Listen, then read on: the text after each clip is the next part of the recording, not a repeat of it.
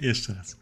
Dzień dobry, nazywam się Coen, a to jest Coen's Cave. To nie tak zaczynam tę sesję, ale musi być jak jest. 4. sesja, kochani.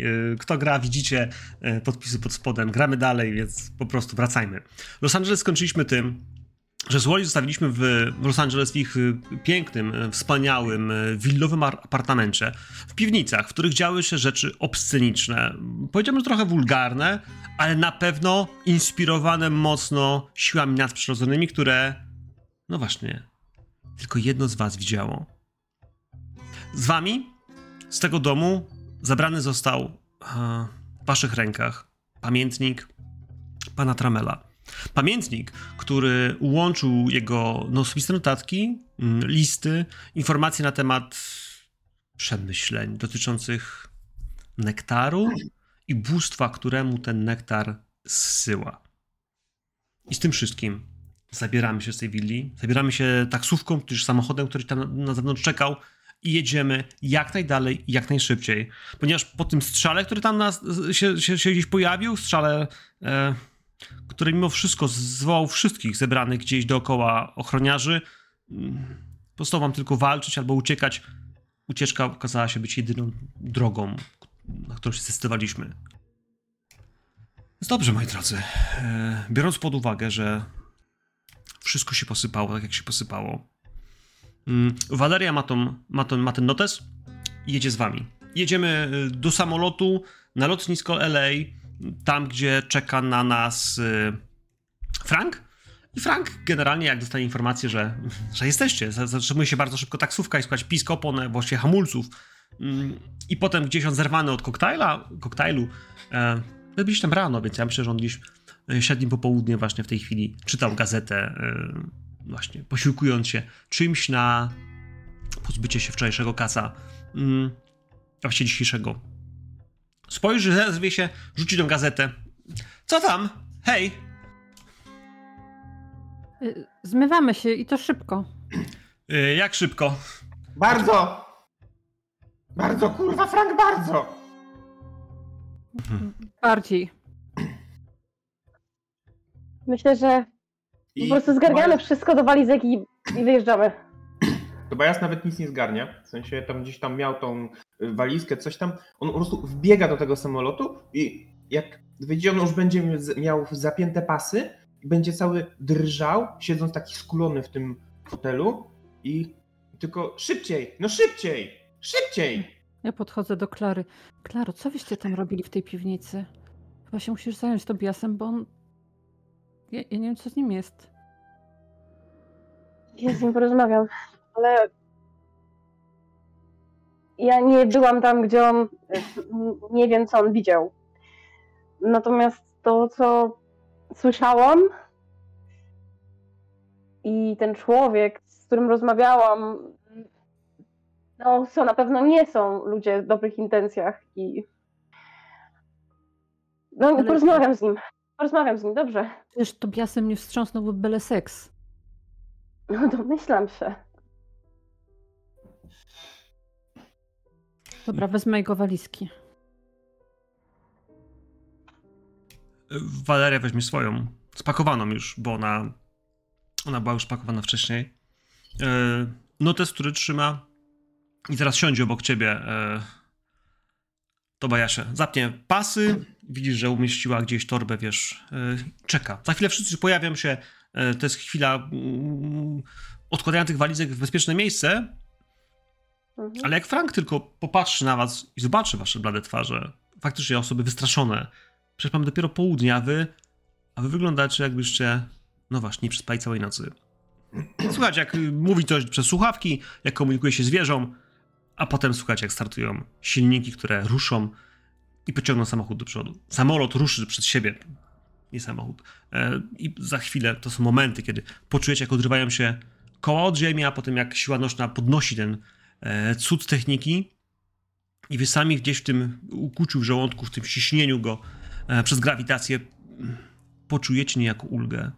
Ulgę w tym, że już was nie złapią. Nawet jeśli tam gdzieś zatrzymuje się w tej chwili samochód pełen bandytów, kultystów, może z człowiekiem, który w tej chwili ma obwiązaną opaskę uciskową wokół kolana, to już nie ma znaczenia. Wy odlatujecie. odlatujecie na wschód z powrotem do pani Winston. Przynajmniej taki był plan. Skoro tutaj wszystko udało się załatwić, to powinniśmy jej zaraportować to, co się ma zdarzyć, a biorąc pod uwagę zaistniałą sytuację, to może warto o tym z nią porozmawiać. No i kochani, teraz pytanie. Jak bardzo chcemy o tym rozmawiać teraz, tu w samolocie, jak bardzo jesteśmy gotowi zrobić to za 2 dni w domu pani Janet? Nie, Janet was nie zaprasza do domu. Ona was wtedy spotkała w hangarze, więc co najwyżej ona was spotka gdzieś w jakimś wynajętym hotelu. Możliwe, że w Bostonie?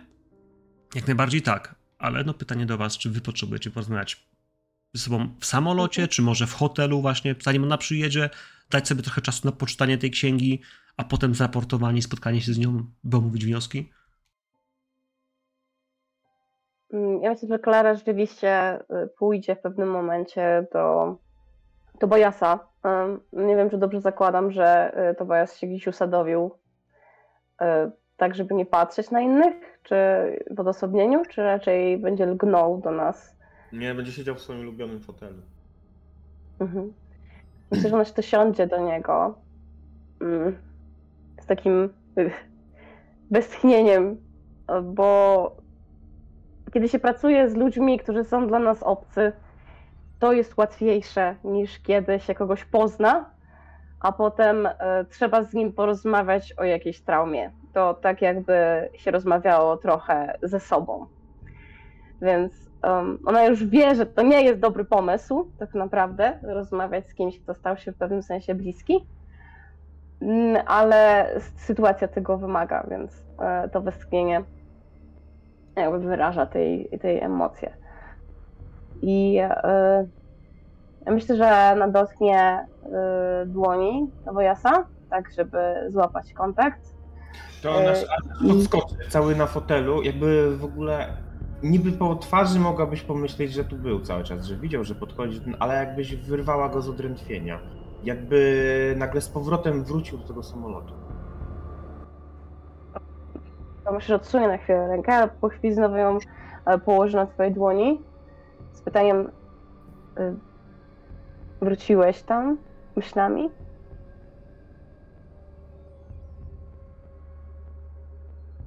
Chciałbym nie.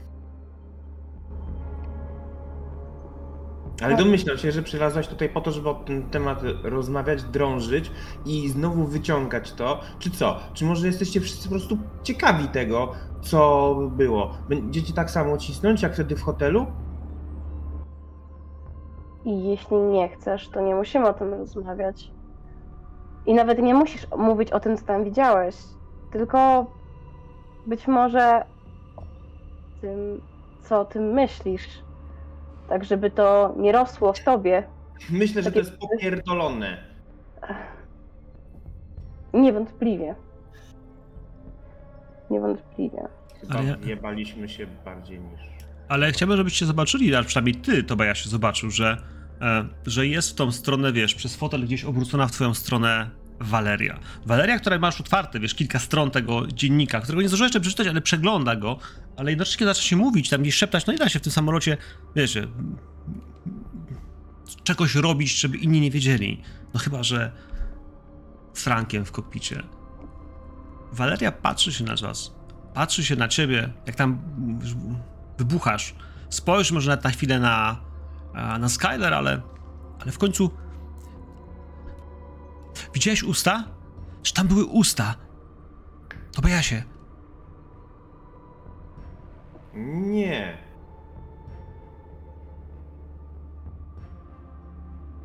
Były inne rzeczy. Chyba. Powinny być usta. Powinny być usta, z których kapie nektar. Widziałeś gdzieś nektar? Klaro, a ty? Ja tam nawet nie weszłam.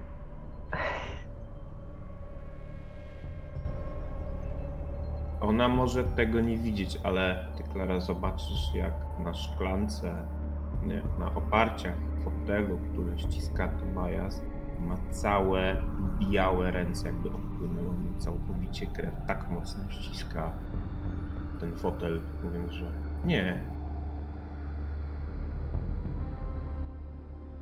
Wojtuś, mam cię na 200%. Jakbyś dał troszkę głośniej albo się trochę przesunęło, byłbym bardzo wdzięczny. A teraz? Tak samo chyba głośno jest. Oj. A teraz? Teraz super. Jest to, bo jak chcesz siedzieć bardzo wygodnie z tyłu, to po prostu jest odrobiny tak za cicho już, nawet ta moja możliwość.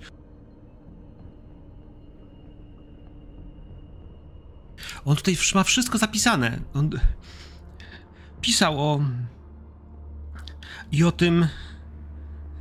pożarze w 24, a potem o tych snach i o orgiach. Oni tam w piwnicy mają pokój, w którym karmią to coś. Nie karmią, tylko ruchają się jak pierdolone króliki. Ale to się tym karmi. Nie rozumiem jakby dlaczego i jak, ale... Tak jakby oddawało mu to cześć i ta energia... Trzeba było tam samemu pójść i sobie zobaczyć.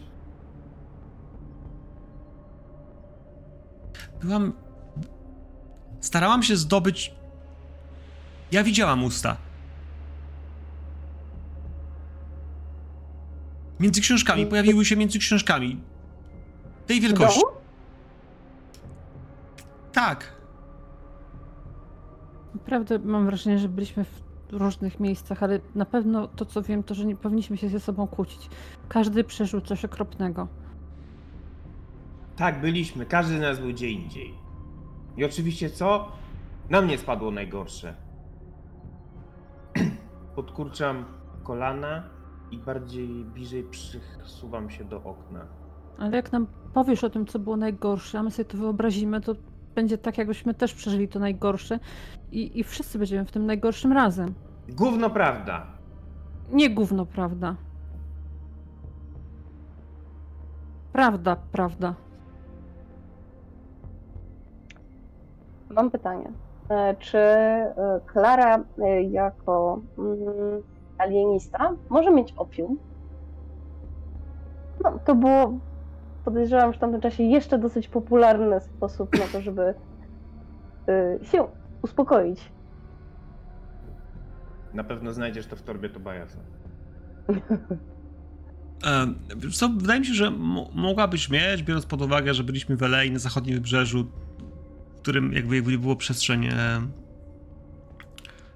sprzedaży zachodnich narkotyków. Była bardzo popularna swego czasu, więc jakby hej, może nie martwiłaś się, że wiesz, że to będzie problem, nie? Bo opium jako taki jest rozpoznana jako narkotyk, nie? Jakby ona, w tej chwili używa się już morfiny, 67, to już jesteśmy w czasie przed wojną, ciut przed, więc jakby używanie do znieczuleń narkotyków opioidalnych jest szeroko już takie rozwinięte, w sensie takim, że opium spoko, natomiast wiemy, że to jednak, jak chcesz używać, wiesz, medycznych rzeczy, to są lepsze, takie, które produkuje biały człowiek, nie? Nie wiesz, bo zastanawiałam się, że morfina jest dosyć mocna. Zjawem wydaje się troszeczkę mniej hardkorowe. No. Tak samo w biegu beret. Także spokojnie. Możesz coś mieć, cokolwiek, coś tam pasuje. Któryś z tych substancji myślę, że Klara by chciała w takim razie mu po prostu to podać, żeby on w tej chwili nie wyskoczył przez okno z tego samolotu. Bo może to do tego wyeskalować, więc myślę, że Klara wyjmie ze swojej torby cokolwiek by to było z tych mocniejszych uspokajaczy, które w tamtym czasie były popularne i po prostu mu to poda, nawet ze szklanką bourbona, bo czemu nie?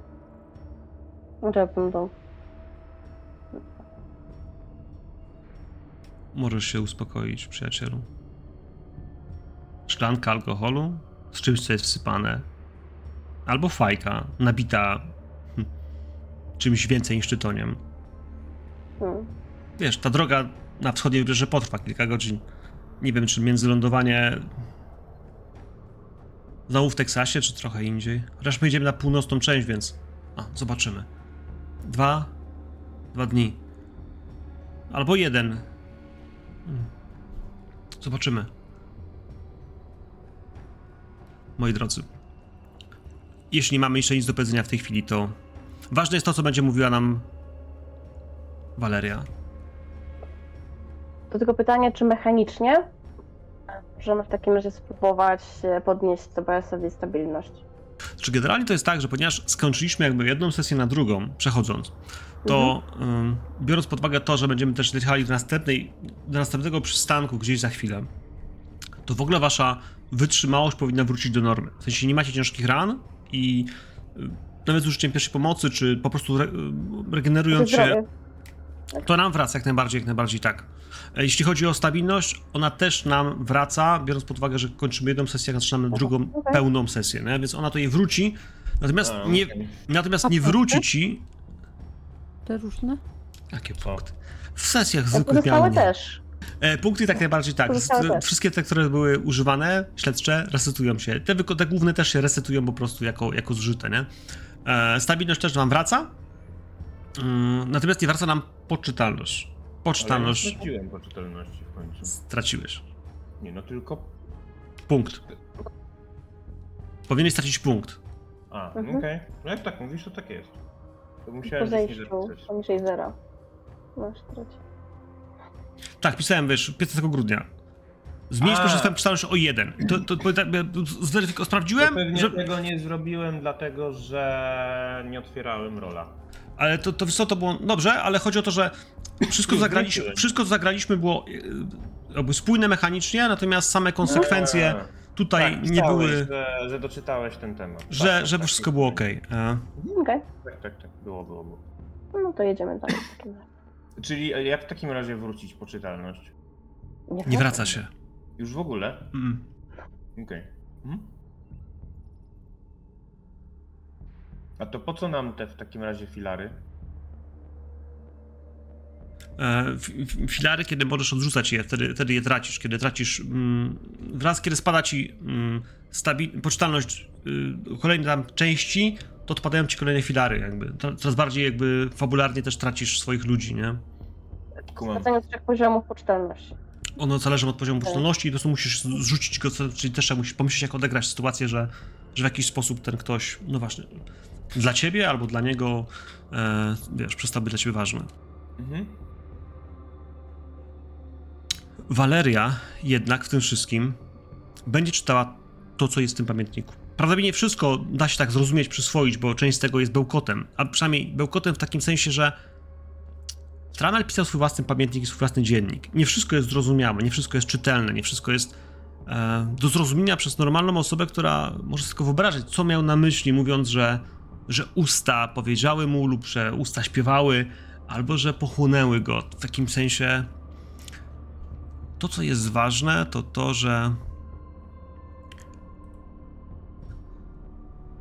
kult przetrwał. Sprzedaż nektaru nie odbyła się tylko i wyłącznie w Los Angeles. Tramell w swoim pamiętniku ma wpisy przynajmniej z 3 miejsc, o których Valeria była w stanie się gdzieś doczytać i wykopać, nie? Że tam jest ktoś, kto również zajmuje się ustami i tym, co one robią. W Bangkoku ktoś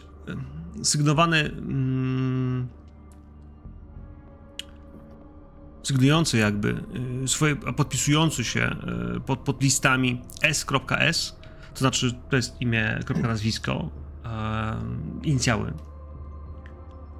zaprasza bardzo grzecznie, ale jednocześnie niesłużalczo do Bangkoku, by pan Tramell i jego ludzie przyjechali zobaczyć inny sposób zaspokajania ust, dostarczenia im innej formy ekscytacji. Na Malcie ktoś Montgomery Donovan opracowywał sposoby na zwiększenie produktywności ust.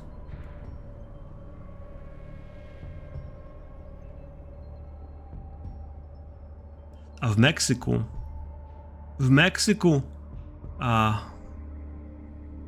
podobno ktoś nagrywa pieśni, które śpiewają usta, pieśni, które działają jak nektar.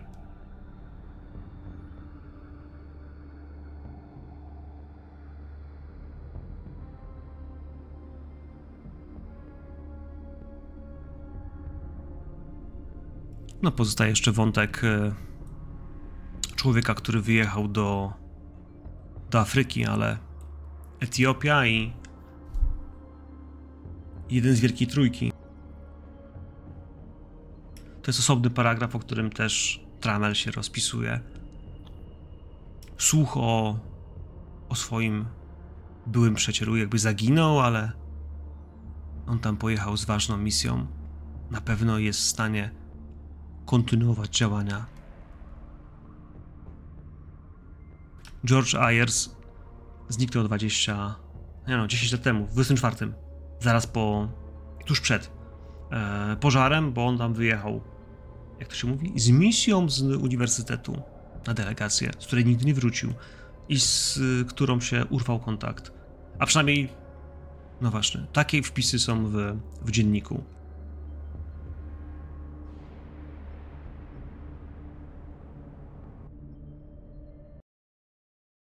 Więc, moi drodzy, ci ludzie gdzieś funkcjonują i w jakiś sposób są w stanie przyzywać to coś. Istoty, one są równolegle istniejące gdzieś, natomiast jakim bytem są, czy są tylko fikcją, czy wynaturzeniem, czy czymś fizycznym, co jest i już nie zniknie. Wydaje się, że one cały czas są. Przynajmniej z dziennika Tramella, one w tym jego leżu, który jest pod rezydencją, są cały czas. I tam zabawa trwa nieustannie. Cały czas są karmione. Nie znikają. Nazywa je wielkimi ustami. Tobiasie, kiedy Valeria mówi o wielkich ustach, to ty dobrze wiesz, co ona ma na myśli. Rozumiesz, czemu słowo wielkie jest tak przerażające.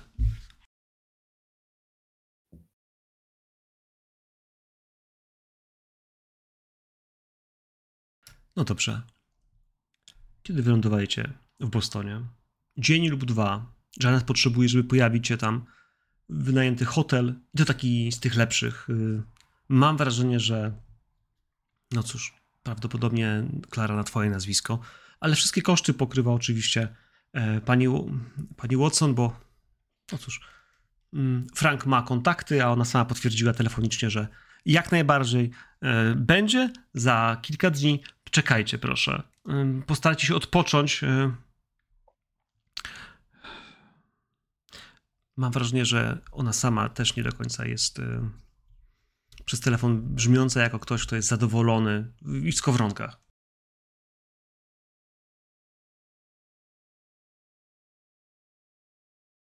Czy potrzebujemy jakiejś rozmowy jeszcze przed nią? Nie, myślę, że na razie nie. Okej.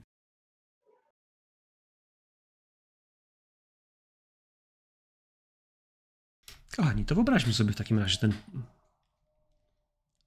hotelowy salon. To nie jest zwykły pokój z łóżkiem. To jest pokój, który jest na 5., może wyższym poziomie hotelowego wieżowca. Z niego widać faktycznie szczyty dachów, chmury i rozległą panoramę miasta. Dużo tego jasnego świata wpada przez okna, które muszą być duże. Muszą być duże, żeby wpuszczały to światło. Żeby ten widok w pełni można było docenić. I tych okien jest cała ściana. I gdzieś pośrodku tego pokoju jest dostojny, lakierowany, drewniany stół. I wokół niego kilkanaście krzeseł. Tutaj można by zrobić sobie małą imprezę. Może urodziny, może jakąś bar micwę, nie wiem. Tutaj kotary czerwone, ale bardzo matowe, hotelowo spajają się gdzieś z tym obrusem, który na tym stole gdzieś się pojawi, białym. Gdzieś z podłogą, która no będzie miała takie szargane, złoto-czerwone dywany.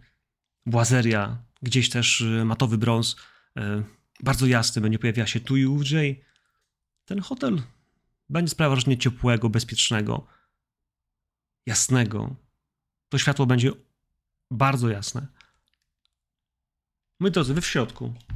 Wy w środku, myślę, że Frank razem z wami, myślę, że mapa, którą Frank przyniósł, myślę, że oni siedzą razem, Valeria i Frank, bliżej siebie gdzieś.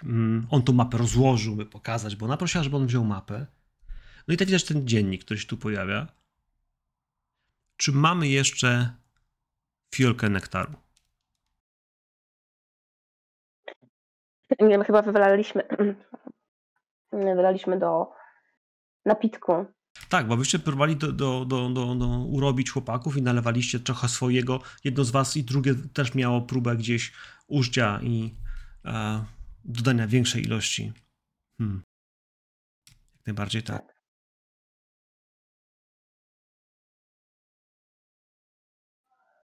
Więc tylko w pustą fiolkę co najwyżej możemy było. Jasne. Więc pukanie do drzwi. Pukanie do drzwi i myślę, że Frank ruszy do tych drzwi. Zatrzyma się na sekundę, spojrzy na was. Gotowi? Sprawdź, kto to jest. Kto to może być? Otwiera te drzwi, ale po drugiej stronie od razu szerzej odsuwa wrota i kiedy skrzydło się odsunie, to on stanie w tych drzwiach tak, żeby zaprosić do środka Janet. Janet Winston-Rogers teraz, myślę, że tak samo jak wtedy, tylko jest znacznie bardziej blada. W tym porannym świetle widać, że niespecjalnie jest opalona i niespecjalnie też jest na policzkach róż. Mocna szminka, dobrze umalowane oczy, ale w tym wszystkim zdejmie kapelusz, płaszcz, zabierze od niej Frank, wejdzie. Wejdzie w garsonce, wejdzie w marynarce, która jest do kompletu. Rzuci okiem na was wszystkich, ukłoni się spojrzeniem do każdego z was. Wyjmie z papierośnicy papierosa i spojrzy na Franka, który zaraz tego papierosa zapali. Poczeka, aż nie odsunie krzesełko, na nim siądzie. Na szczęście popielniczkę już Frank zdążył postawić samemu. Dzień dobry, moi drodzy. Dziękuję, że poczekaliście.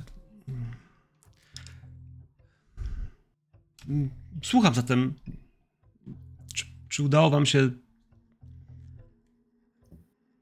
wyjaśnić, co stało się z ojcem, co stało się w 24? Poniekąd trochę tak. Tylko obawiam się, że nie będzie pani zadowolona z tego, co usłyszy. Że Klara stoi gdzieś pod oknem, też paląc papierosa. Jest tak obrócona tylko bokiem do wszystkich.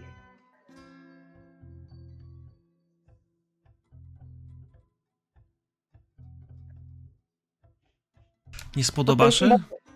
Tak, spotkaliśmy bardzo niebezpiecznych ludzi. Los Angeles. Klaro, owijasz bawełnę. Pani ojciec zajmował się jakimś popierdolonym, przepraszam wszystkich za wyrażenie, kultem czczącym przedziwne bóstwa, które opierały się na seksie, orgiach i nie wiadomo czym. Pani się myli. Tata... Ojciec nie był zainteresowany takimi sprawami. No nie był, ale ścigał ludzi, którzy byli zainteresowani takimi sprawami. Nie rozumiem, dlaczego musiał ich ścigać. Orgie i ludzie, którzy parają się różnego rodzaju fetyszami, dewiacjami, są i byli zawsze. Patrzę na was jakby... Nie aż tacy. Ci byli dziwni i mieli... Patrzę na Valerię w nadziei, że ona przejmie tą część o okultyzmie i jakoś to wytłumaczy sensownie. Może ja sobie pozwolę w takim razie. Pani Rogers, tutaj jest dziennik przywódcy kultu w Los Angeles, pana Tramella, i on wcześniej jego kolega, pan Echevara i pan Ayers, oni razem mieli kult, w którym zbierali ludzi, którzy uprawiali dużo seksu, żeby nakarmić wielkie usta, którymi, wiecie, i Valeria zaczyna odpływać. Tak jak jest specjalistką okultyzmu, tak nie jest specjalistką w przekazywaniu tego w sposób, który będzie ludziom bliższy, ale w którymś miejscu ona w końcu pokazuje ten dziennik, na którym, no właśnie, wiecie, są rysunki ust, paszczy, potwora, który w tej stodole płonął. Ona też ma ten dziennik, który zostawił, te kilka kartek, które zostawił po sobie człowiek, który pisał do przecież nieżyjącego już Rogersa. No dobrze, w takim razie państwo sugerujecie, że oni czczą coś, co faktycznie istnieje? Czy ktoś z państwa to widział? I Valeria podnosi rękę, że widziała. A potem patrzy na ciebie, Tobiasie.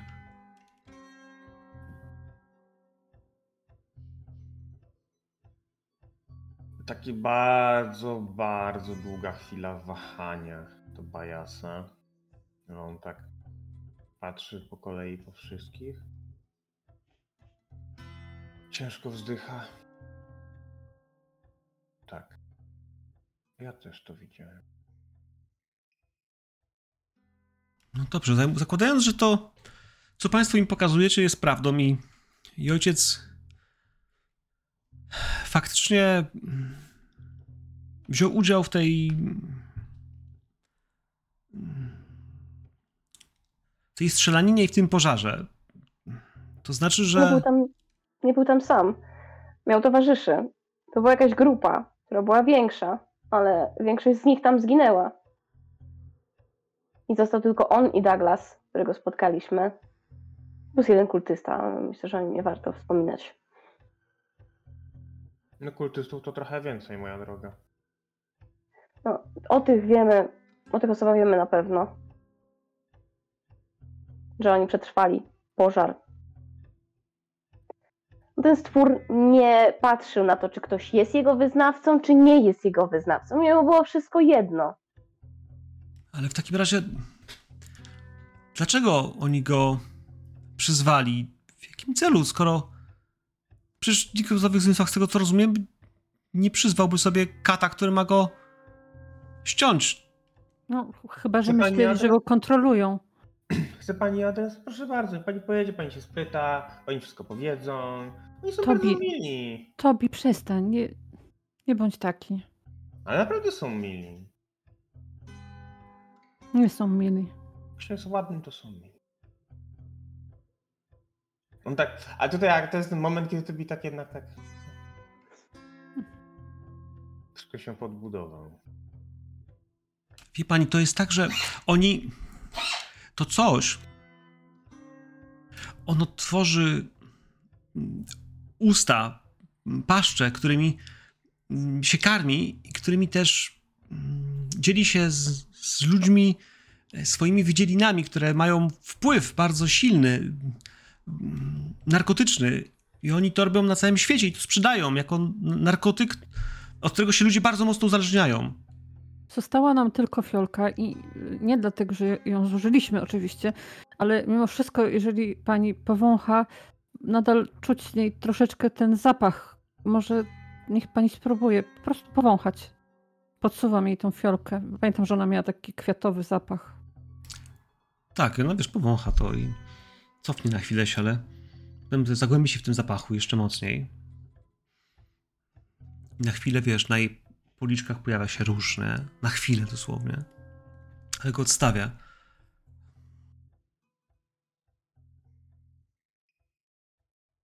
Pani, drodzy państwo, jeśli mój ojciec nie był w takim razie wariatem, ani jego towarzysze nie byli wariatami, państwo nie jesteście wariatami, to coś jest... Ich ruch jest szalenie niebezpieczny. Ja to się zaczynam zastanawiać. Ja badałam tą substancję.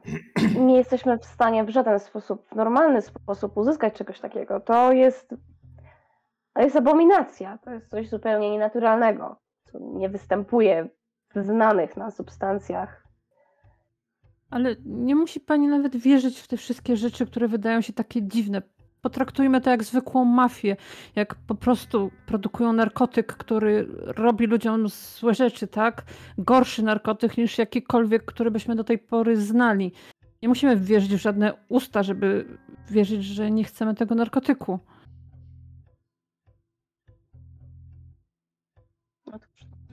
Ja wiem, co ludzie przy władzy potrafią zrobić z takimi rzeczami. Jak będą kontrolować ludzi za ich pomocą. W takim razie musimy... Uważam, że powinniśmy zrozumieć, dlaczego tylko coś od nas chce i powinniśmy ich powstrzymać. To się rozrasta i... Czy państwo sobie wyobrażacie, że ktoś na szczytach władzy byłby uzależniony od tego, albo wciągnięty w jakąś, jak tak, to państwo nazywa, czy deprawację? Tak szczerze, to jakby był od tego uzależniony, to nie bardzo miałby czas sprawować władzę, więc bardzo bym się nie martwiła. Ona się uśmiecha, ale no właśnie... Trzeba ich powstrzymać. To coś, co musi być powstrzymane, to coś... To trzeba to zniszczyć. To jest źródło ich ogromnego dochodu. Oni tego pilnują w sposób... No, my nie byliśmy w stanie za bardzo nawet tam wejść. To było otarcie się o śmierć w zasadzie, żeby stamtąd uciec. I będziemy potrzebowali, jeżeli mamy cokolwiek z tym zrobić, nie chciałabym tego tak zostawiać, to będziemy potrzebowali czegoś więcej, jakiejś pomocy w tym, żeby sobie z tym poradzić. I broni. Dlaczego tylko ja zostałam wysłana na całą tą misję z bronią? Pani wybaczy, ale... Spodziewaliśmy się... A patrz na Franka. Myślałam, że mój ojciec zamieszał się w jakieś dziwne rzeczy, ale nie w takich, które wymagają użycia siły. Nie z ludźmi, którzy tej siły używają. Ale Valeria podnosi dłoń, jakby chciała tylko coś powiedzieć, bo ona w tym wszystkim jest z nas wszystkich najmłodsza i ona wprawdzie zna się na tych rzeczach, bo się mi fascynuje, ale państwo, to coś jest... Oni uważają to za Boga. I to coś... To nie jest... Tramell uważa, że usta są tylko jego emanacją, a on sam... Oni wszyscy wierzą, że on gdzieś jest. Musimy tylko znaleźć... Gdzie? Gdzie jest serce, które bije wewnątrz ciała, którego... Usta są tylko obrazem. Sprytne. To jak usunąć kapot i kapi. Czy sugerujesz, Valerio, że to jest stwór, który sięga sobą na ogromne odległości? Jego fragmenty emanują w różnych miejscach? No to nie musi być tak, jak Jezus Chrystus emanuje się w każdym kościele, w którym jest komunia. Ale on... On się karmi, a oni wszyscy uważają, że muszą go karmić, bo wtedy będzie go więcej. On musi mieć, skoro ma usta, to musi mieć też brzuch. To miałoby sens. Oni... Nie idźmy dalej tą metaforą.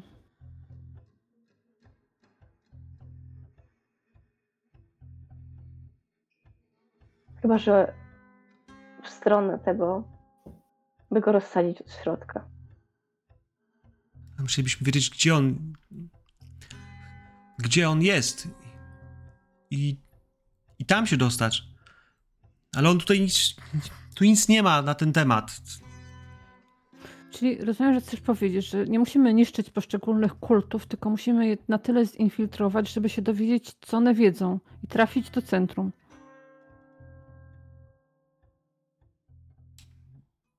Waleria kiwa głową, że to byłoby najprostsze. W sensie, to ułatwia. Sporów jest więcej? Ale. Czy to są tylko emanacje? Jest jeden jeszcze większy. Jest jeden ogromny. Znaczy, tak to rozumiem. Że jest jeden, który poprzez usta, które się pojawiają w naszym... Jest jeden. Moi drodzy, ja wiem, że bardzo ciężko jest przemóc się, powiedzmy sobie, że ciepłe kapcie w domu, powrót do rzeczy i ludzi, których znacie, do miejsc, które są dla was bezpieczne i miłe i bliskie, jest dokładnie tym, co to przecież wszyscy chcielibyśmy właśnie zrobić. Ale was napędzają ambicje.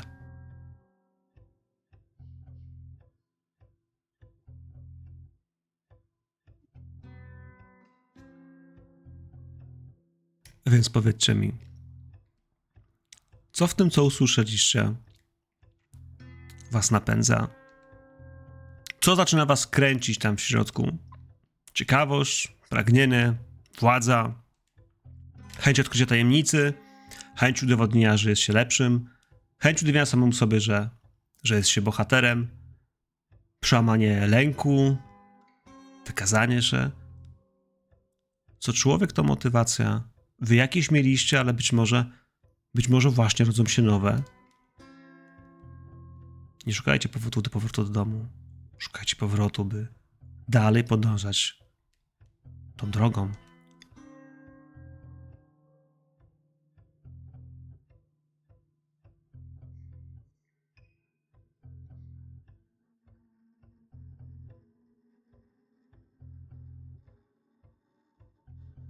Ja mam pieniądze.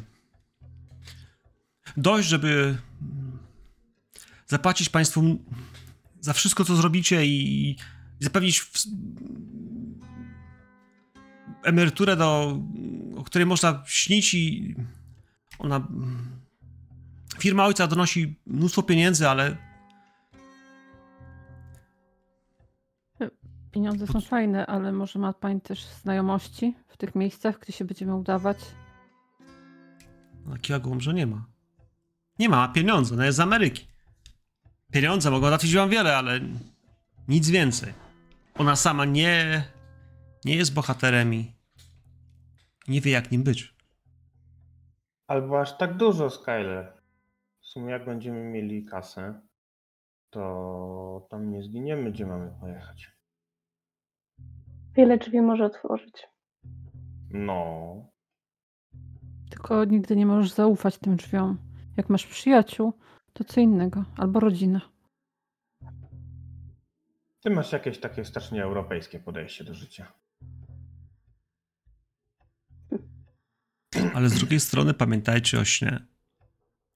Przyzwaliście duchy, prosiliście o wizję. I te wizje wam też pokazały. Pokazały wam, że świat, w którym to coś dalej będzie żyło, nie będzie światem, w którym będziecie szczęśliwi. Nie będzie światem, który będzie dla was dobry.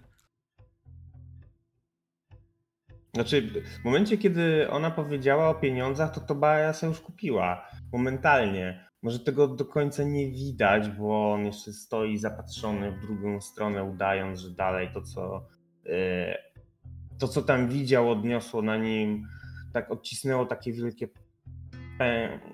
piętno, ale już się pozbierał. Tak naprawdę pozbierał się po tym opium, po skrzance brandy, którą dostał w samolocie. Uspokoił się, zasnął, przespał.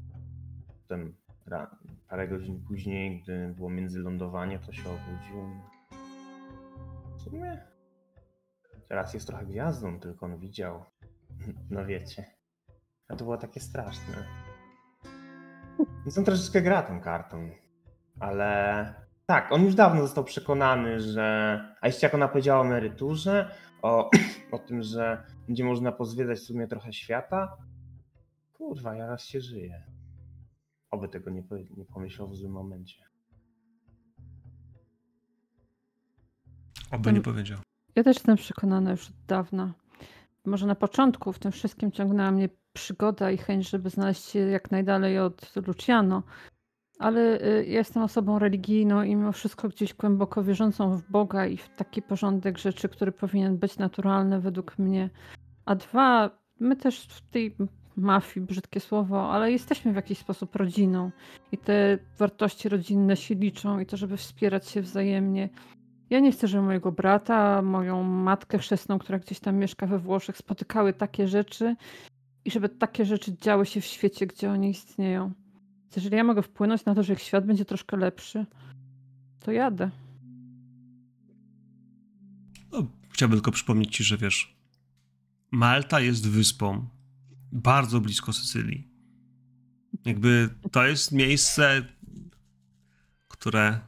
Ja wiem, że ty chyba z Sycylii nie pochodzisz, ale kto wie, z której rodziny...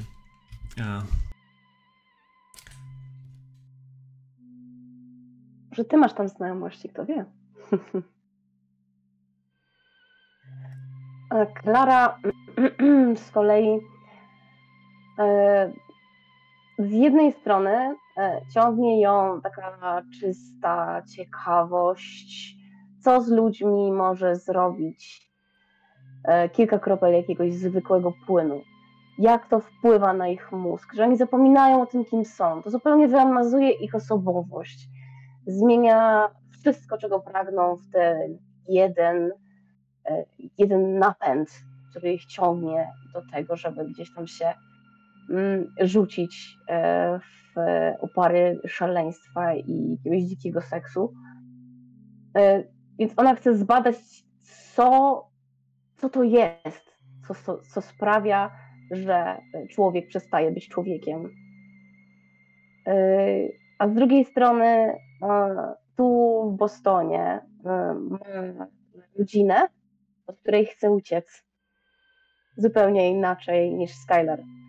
Ma kogoś, kto żąda od niej, żeby porzuciła swoje ambitne plany naukowe i jak porządna kobieta wyszła za mąż, miała dzieci i wiadomo, to jest coś, filar społeczeństwa, więc powinna swoje obowiązki jako kobieta wykonywać, a ona zupełnie to porzuciła i skupiła się na czymś zupełnie innym, więc to jest ta siła, która ją będzie pchała do tego, żeby stąd uciec, a jednocześnie podążyć za ciekawością.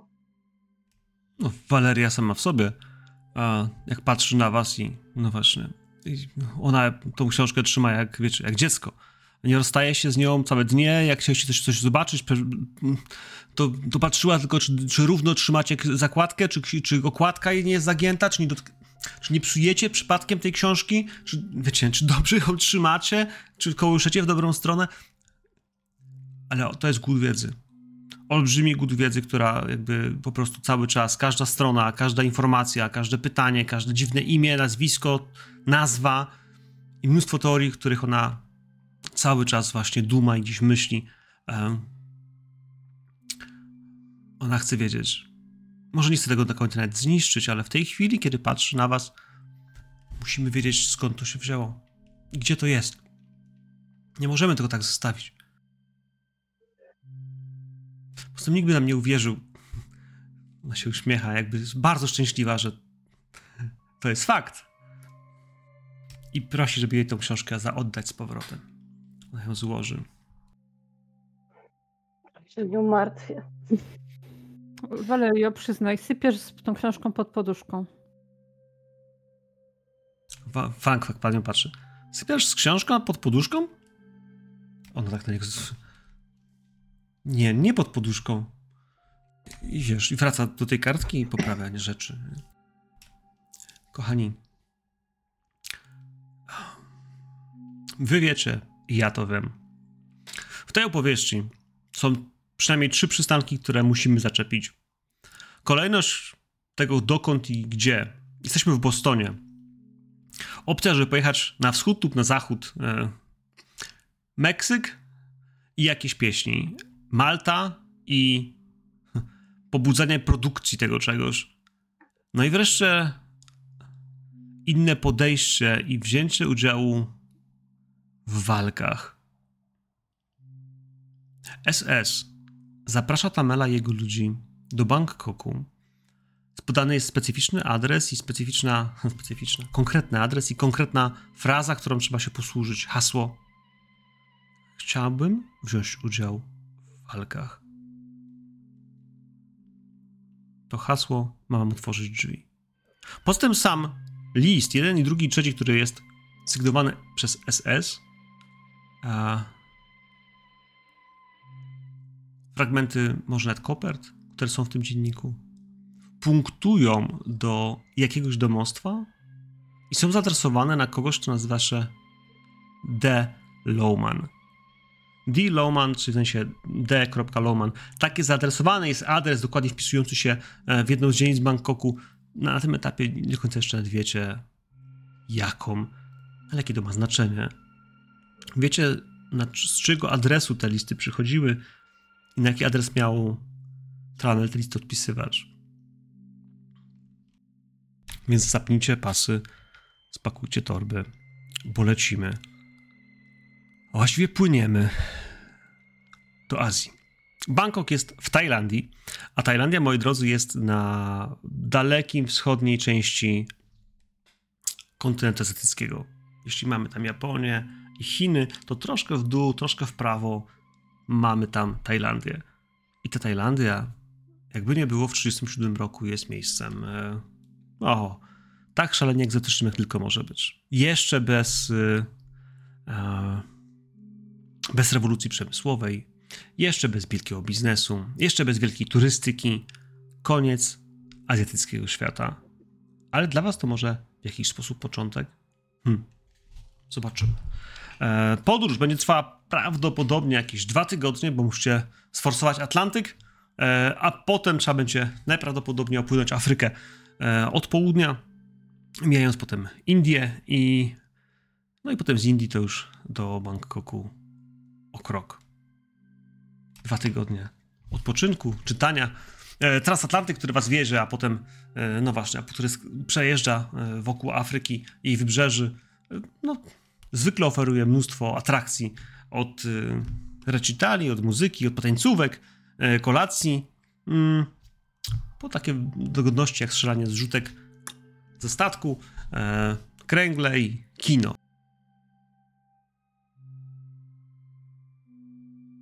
Pytanie numer 1. Czy Frank jedzie z wami? Jedzie z nami, bo wyobrażam sobie, że jak staniemy przed tymi drzwiami i powiemy, chcemy wziąć udział w walkach i ktoś spojrzy na nas, po prostu na nas spojrzy, na naszą czwórkę, to nas wyśmieje. I że Frank jest jedyną osobą, która może to powiedzieć z pełną powagą przed tymi drzwiami, więc bierzemy go ze sobą.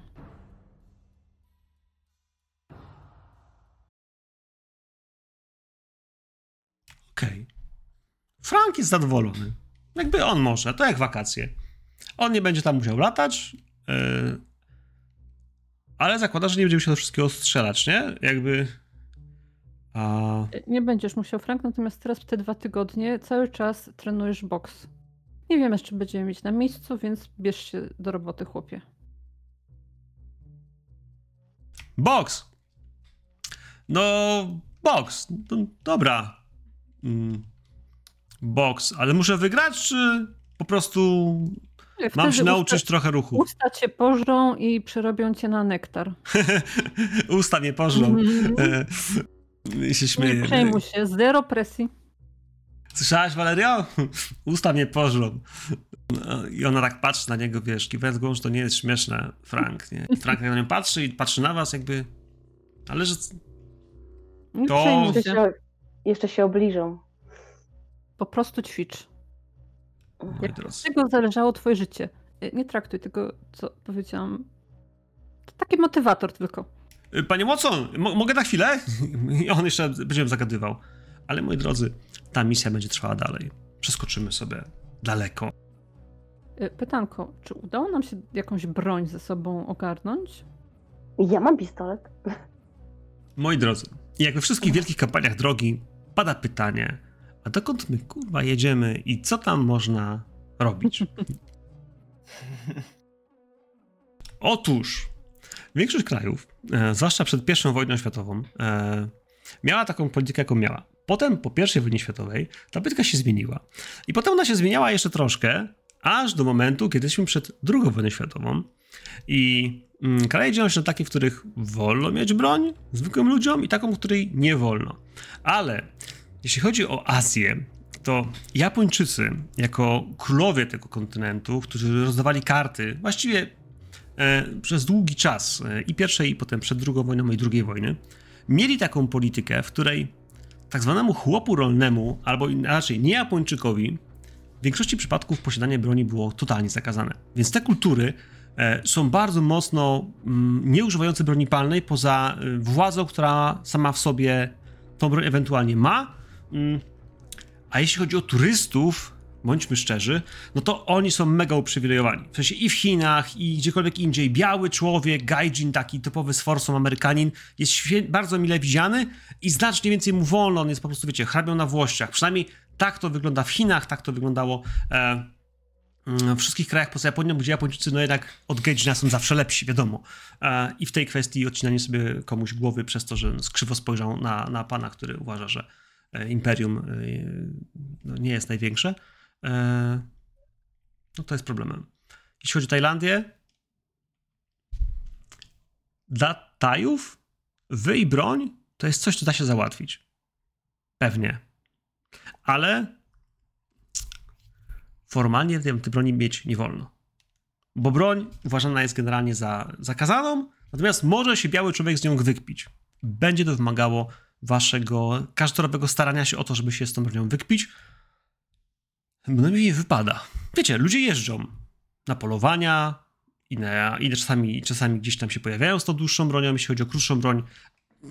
Bywa różnie. Natomiast no, jeśli was podejrzą o bycie bandytą albo działalność złą, no to no, policjanci też wam tą broń zanektują i skonfiskują i będzie to traktowane jako, no cóż, coś nielegalnego. Więc chodzi o legalną broń w Tajlandii na ten wyjazd, to wiecie, skrzynia z bronią na statku będzie zamknięta, bo nie wolno jej brać. Jakby ona będzie pod układem zabezpieczona w odpowiednim sejfie, czy tam pokoju kajutowym, w którym ludzie, którzy płyną na wschód, do Afryki czy do Azji, też broń przewożą osobistą na polowania lub tego typu zabawy. No ale wy, moi drodzy, też możecie mieć. Co chcecie mieć? Coś potraficie strzelać?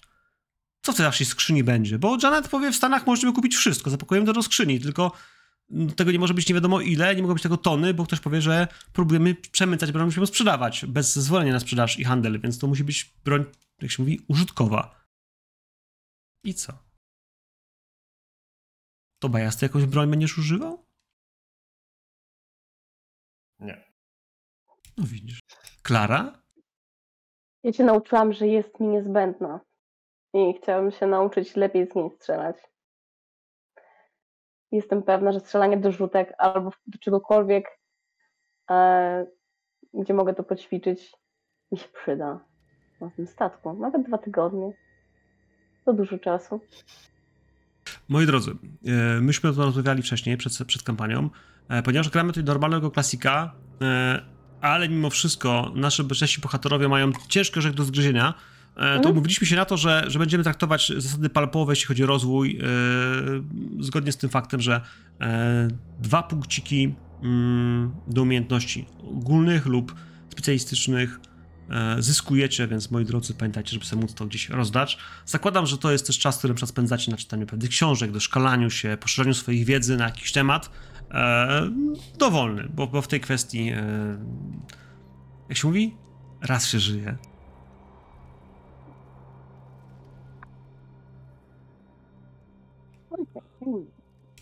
Więc strzelać do rzutek, no rozumiem, to czyli strzelba, śrutowa, sztucer taki, nadjelówki, rozumiem. Pistolet może być nawet do broni osobistej, ten, który używałaś, albo jakiś inny kupiony, pewnie, że ja tak. Ja myślę, że on już jest teraz pewnym symbolem z pobicia jakiejś własną bronią. Skylar? A co u ciebie? Bo widzę, było pytanie z twojej strony, ale... Ja pójdę jeszcze, zanim wyruszymy, do moich kolegów, którzy otworzą bagażnik jakiegoś samochodu i powiedzą mi, co mam ze sobą wziąć i co będzie najlepsze zarówno dla mnie, jak i dla mojej niedoświadczonej jeszcze koleżanki Valerii, która jest bardzo odważną osobą i którą osobiście nauczę strzelać. A tak mówię, ponieważ ja jako gracz się nie znam na broni, nie mam pojęcia o sytuacji atomce, ale jestem pewna, że moi koledzy z mafii wiedzą.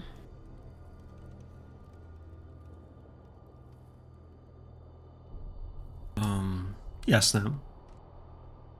Słuchaj, no to oni zdecydowanie, wiesz, no powiedzą ci wprost, że najlepszy to byłby Thompson z takim okrągłym magazynkiem, wojskowa wersja, bo najwięcej ludzi możesz w ten sposób załatwić, wiesz, i wszyscy spieprzają, to nie trzeba nawet bardzo umieć strzelać. No, ale potem... go nosi, w sensie, żeby nie było widać, nie? Bo rozumiem, że nie jako parasolkę. A oni mówią, jak nosić. No wszyscy muszą go widzieć, wtedy spieprzają, nie? Jakby, wiesz... No jakby... dobra, no ale idziesz ulicą, dopiero wtedy spotykasz tych, co chcesz ich zastrzelić, dopiero wtedy wyjmujesz go, tak? No i dlatego jakby tak patrzą na ciebie, to jak chcesz chodzić ulicą z ukrytą bronią,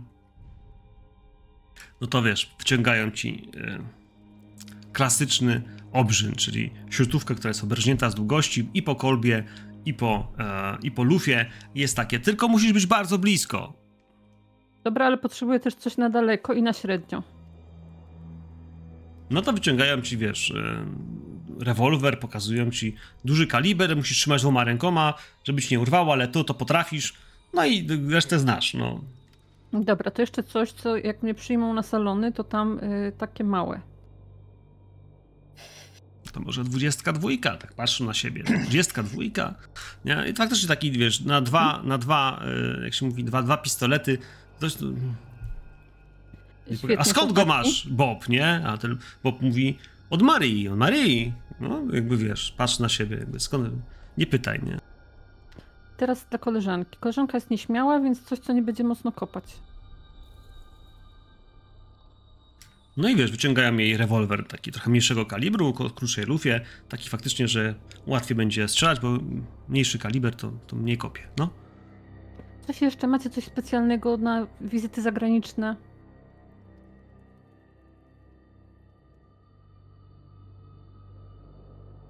No to wiesz, patrzą. Kastet, nie wiesz. Kastet mam własny, okej. Tego typu rzeczy. Generalnie w takim razie każdy ma broń osobistą, gdzieś dostał ją. Valeria, nie wiem, czy by chciała, jeśli będzie chciała, to nam przypomni, że chciała. Będzie chciała, już jej każe chcieć. Natomiast, Klaro, no, jeśli mówimy o sztucerze, chcesz się uczyć strzelać... Do rzutek najłatwiej jest ze sztucera, który ma siódówkę i to jest takie coś, co generalnie wszędzie działa. Co do strzelania z czegoś, co bardziej po wojskowemu strzela w człowieka, z muszki i w ogóle. I będzie ciężej na statku, ale to... Mają tam jakąś strzelnicę? Strzelnicę na statku? To jest transatlantyk, ja nie wiem, co miałem pojęcia, ale wiesz, myślę, że do Afryki płynie tylu wariatów, którzy wiesz, bez problemu wiesz, załatwią jakieś szczelanie do czegoś z pokładu, albo na pokładzie, albo pod pokładem. Tylko trzeba się bardzo uśmiechnąć. Nie wiem. Nie wnikam. Bardziej chodzi o to, że no właśnie. To będzie wiele rozmów. Może pojawi się jakiś Rosjanin, który ci opowie właśnie, czym oni tam strzelają w Azji Północnej. Grisza. Tak, i ci wiesz, coś pokażę. Z takich właśnie bardziej gładkolufowych. No dobrze, moi drodzy. Tobias. 2 tygodnie na pokładzie. Luksus, wypoczynek, masaże, basen, kąpiele, spa, drinki z parasolką, bez parasolki, kawa, panie Collins. No wiesz, kto wie, może nawet jakiś wieczorek zapoznawczy, jakieś tańce, nie wiem, Tobias, czy przez te 2 tygodnie żeglugi myślisz, że gdzieś udało ci się do kogokolwiek uśmiechnąć, wyluzować, zapomnieć o tym wszystkim, co widziałeś? Stary, po 2 dnia już Tobias, wiesz, tutaj z ręczniczkiem chodził, tam ogarnął jeszcze 1 dnia, gdzie jest męska siłownia. Słuchaj, tak, Tobias zdążył zapomnieć już tak naprawdę 1 dnia wieczorem o tych znojach, tych problemach, tylko chodziło. No, dziewczynki, mamy teraz 2 tygodnie luksusu. To jest coś, na co zasłużyliśmy po tym, co nas spotkało w LA.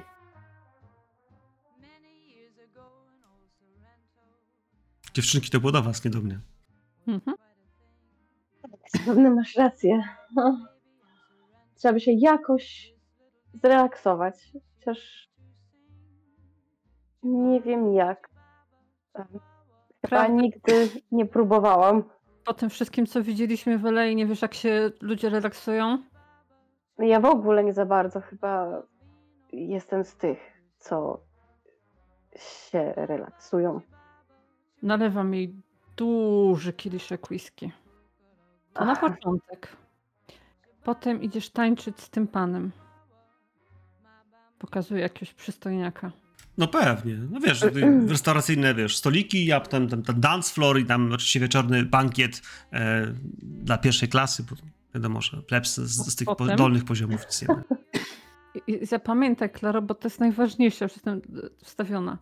Potem jak on cię zacznie obciskiwać, to jest ten etap, kiedy jego ręka zejdzie niżej. Poczujesz.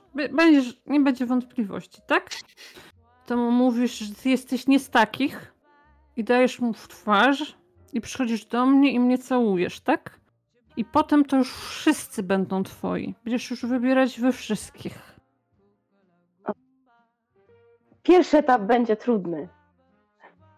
Ale spróbuję. Pierwszy etap jest najłatwiejszy i podsuwam jej jeszcze bliżej to whisky. Jednym haustem, no i spróbujmy.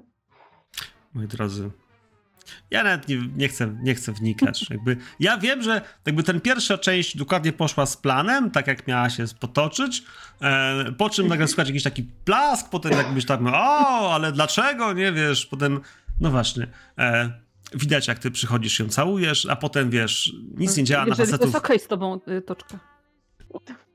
Wiesz, więc przychodzisz, dajesz jej tego soczystego całusa, ale to nic tak nie działa na mężczyzn, jak dwie całujące się kobiety, jakby po prostu to się odpala, coś atawistycznego, w którym jakby po prostu, wiesz, nie miałaś prawdziwego mężczyzny. I jakby połowa parkietu stwierdza, że teraz to cię muszą jakby właśnie pokazać, co znaczy być prawdziwym mężczyzną i jakby, wiesz, przestają się prześcigać w tańcach, w propozycjach, ktoś komuś daje w ryj, wiesz, jakby zastanawiasz się, czy ktoś nie dawał komuś nektaru, ale jakby, wiesz, coraz lepsze kąski pojawiają się na parkiecie, które, wiesz, proponują ci może jakiś taniec, może drinka. I jakby ten wieczór jakby faktycznie jest dokładnie tak, jak powiedziała Skylar, czyli jest twój. Bardzo, bardzo prosty. Ucz się relaksu. Tobias, ty masz swoje 5 minut swojego odpoczynku. Nie będę wnikał. Skylar, ona się świetnie bawi. Powiedziałaś jej, jak ma to zrobić. No ale wiesz, ja myślę, że po tym, co się stało, to przychodzą też inni mężczyźni, którzy uważają, że pani tak nie powinna tu siedzieć. To budzi zbyt wiele kontrowersji. Proszę na parkiet. Jakby ktoś wyciąga do ciebie rękę. Ja... Owszem, idę na parkiet, ale staram się wyciągać jakieś panie, które wydają się chętne ku temu. Ja pierdolę. No tak, panie, ale płyniecie na wschód, to nie do Ameryki. Poza tym w pierwszej klasie. To właśnie im mówię. Wyjeżdżamy z Ameryki, jedziemy na wschód. Co na wschodzie, to zostaje na wschodzie. Kilka pań, które, wiesz, uśmiecha się, że może masz rację. Kochani, na tym parkiecie dzieją się dziwne rzeczy.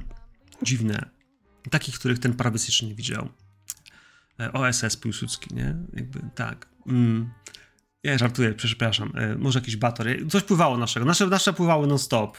Nasza bandera polska jest stocznie te sprawy. Ja szanuję bardzo. Bangkok. Po 2 tygodniach. Moi drodzy.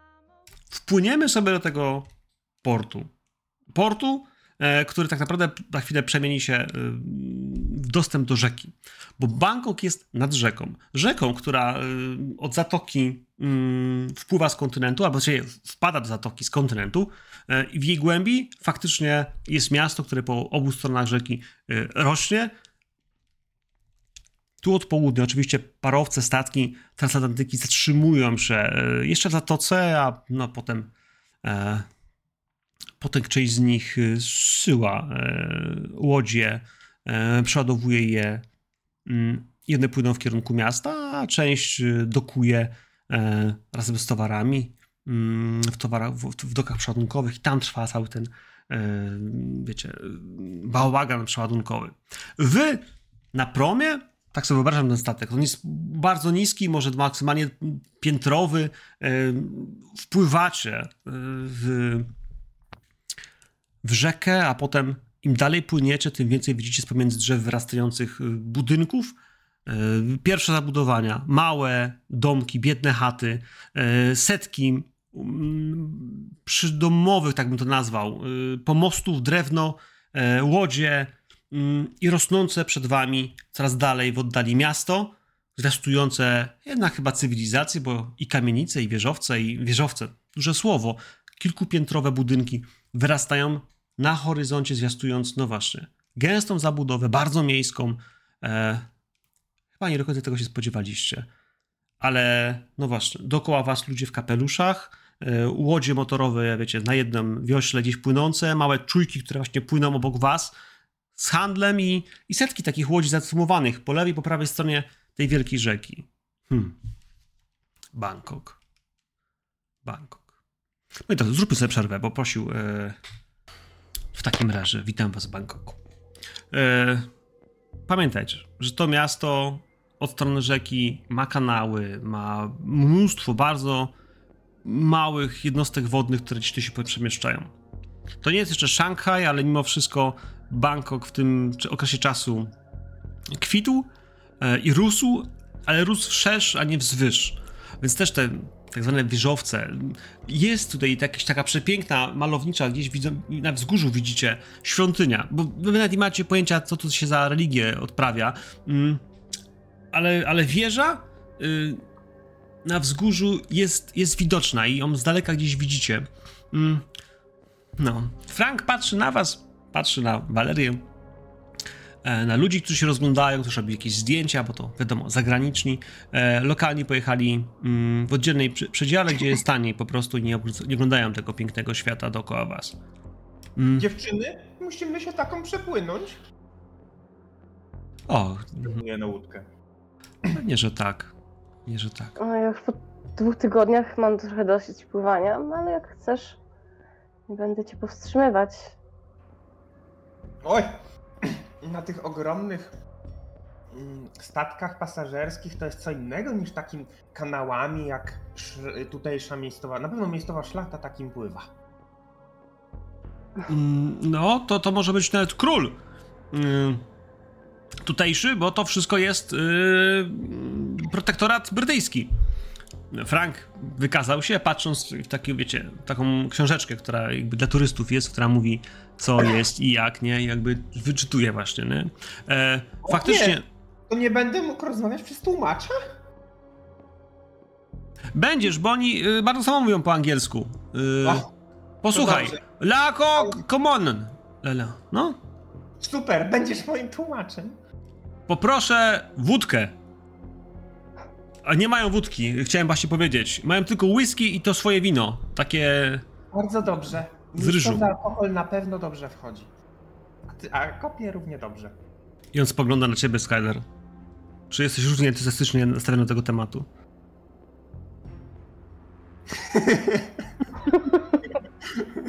No to... Brzmi to sensownie.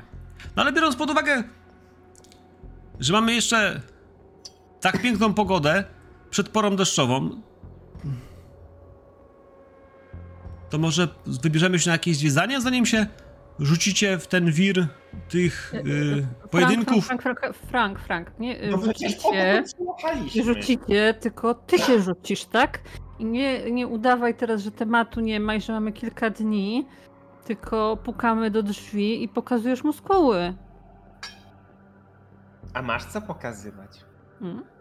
Tutaj na co on jakby faktycznie pokazuje, że przez 2 tygodnie na tej łódce do takich już kwadratowy się zaczął robić w niektórych miejscach i faktycznie jakby przypiął muskuła, żeby się Valerii pokazać, na co Valeria, tam widzicie, się uśmiechnęła do was, puszczając oko, że specjalnie wiele przyrosło, ale niech się cieszy. Moi drodzy, Ale tym pytaniem tak naprawdę Frank zadał nam jedno ważne pytanie. Gdzie chcemy płynąć? Ku przygodzie. Wiecie, że w tym miejscu jest kult. Wiecie, że w jakiś sposób inaczej karmią usta. I do tego są używane jakieś walki. Przynajmniej tak to brzmi przy wstępnych fragmentów listu. Mamy też adres człowieka, do którego jakby listy Tramell wysyłał i od którego też te listy otrzymywał, chociaż D. Lohman wcale nie brzmi jak ktoś, kto nazywa się S.S., nie? W sensie, którego inicjały są S.S., nie? Ale może to tylko... no właśnie. Musimy poobserwować to miejsce, w którym odbywają się te walki. Zobaczyć, kto wchodzi, kiedy wchodzi, ilu ich wchodzi. To musi być jakoś zorganizowane. Znaleźć. Mamy adres i frazę, tak? Macie. Macie dwa adresy tak naprawdę. Adres tego, tam gdzie były listy wysłane i adres jakby z zaproszeniem, gdzie macie przyjść, powiedzieć, że, szukacie walk.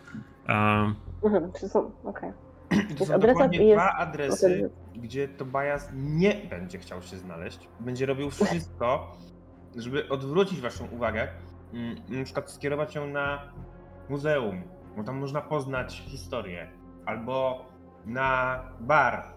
O, włoski, zobacz, tu na pewno dają dobrą pastę. Albo... Kładę mu na tej ulotce tego włoskiego baru taką mapę rozwiniętą, gdzie już jest zaznaczony ten adres Arena Śmiertelnych Walk dla ust, podpisany. Tak odsuwam to. Skup się, Tobi. Skup się. Jestem skupiony bardziej niż mogłoby ci się wydawać. I przyjechaliśmy tutaj wiadomo w jakim celu i możecie pójść tam to oglądać. Mnie przelew krwi brzydzi i ja nie lubię jak mężczyźni. Ale będzie walczył Frank. Się. No i właśnie, Frankowi zależy, żebyś mu kibicował. Mówił. No ktoś mu, ja się tak nachylam. Ale tak, żeby Frank to i tak słyszał.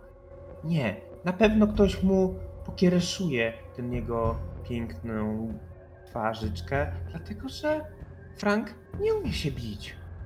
A jeżeli to są takie walki, co oni się cali rozbierają i nacierają oliwką? I stracisz jedną okazję? Właśnie, bo to nie wiadomo, czy ta walka, o której piszą w dzienniku, to jest taka, jak my sobie wyobrażamy na ringu. Też ona może zupełnie na czymś innym polegać. W kisielu? Jeśli to będzie walka na pieśni bohaterskie, to polegniemy. Ale jeżeli będą się bić w kisielu, to idę. Ale to idźcie najpierw zobaczyć i powiedzcie mi, wtedy ja pójdę. I dlatego najpierw trzeba poobserwować. Musimy się wkręcić w tutejszą przestępczość. Rozglądam się za tutejszą przestępczością w tej kawiarni, gdzieś tam siedzimy. Nie? Najbardziej przestępczo wyglądający ludzie wyłówili z tłumu. Znaczy wiesz, ale są turyści, to jest i przestępczość. Ja myślę, że od kiedy zeszliście tylko z trapu tego promu, który was tutaj przywiózł, widziałeś, że kręcą się tutaj rzezimieszki, w sensie mnóstwo gówniarstwa, które jest kieszonkowym gówniarstwem. Kradzieże, złodziejstwo. Bardzo skrzętnie patrzący, no gdzie macie walizki, czy ewentualnie gdzie macie portfele. No i w tym wszystkim gdzieś pojawił się na pewno ich handler, taki wiesz, opiekun, który rozdaje karty i mówi, trochę starszy dzieciak, może nastolatek, który wiesz, mówi, czy mają was okraść, czy nie, ale na razie jakby ma świadomość, że jesteście obserwowani i czujnie są patrzone, gdzie są wasze walizki. Oni by je chętnie podpieprzyli, ale to jest taki, nazwijmy sobie, plankton, bardzo charakterystyczny do zatoki, miejsc, w których przyjeżdżają turyści się rozładować. Jeszcze nie w dużym hotelu. Najbezpieczniej byłoby w dużym hotelu, no ale nie wiem do końca, czy taki będzie waszym zamiarem. Na razie walizki jeszcze macie, bo mogą o tym byśmy nie zdecydowali. Przydać, więc idę się przejść, prawie dać się okraść, żeby złapać tego, kto mnie będzie okradał za łapkę. Nie, no jasne.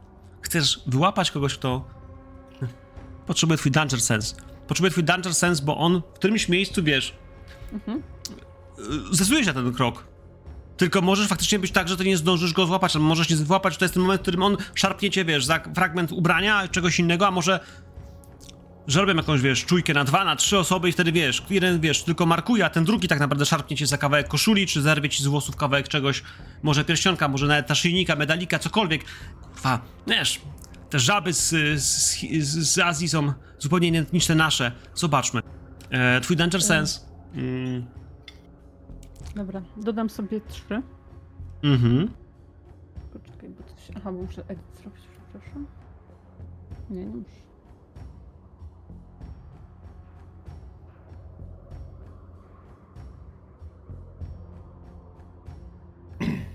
Jest, dobra. I rzucam K6, tak? Tak jest.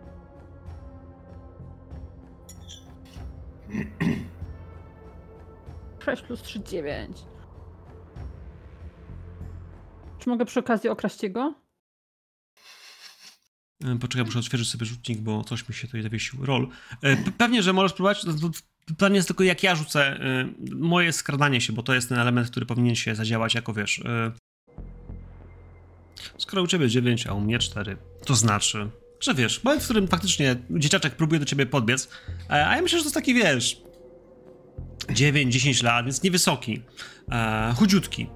Pamiętajcie, że jesteśmy w Tajlandii, która kiedyś nazwana była Siamem.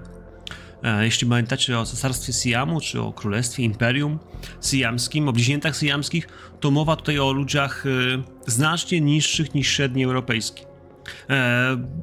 Powiedziałbym, że o karnacji stosunkowo ciemniejszej niż przeciętny Chińczyk, ale w tym wszystkim są też drobnej budowy, leccy, zwinni. Pogoda tutaj też nie jest...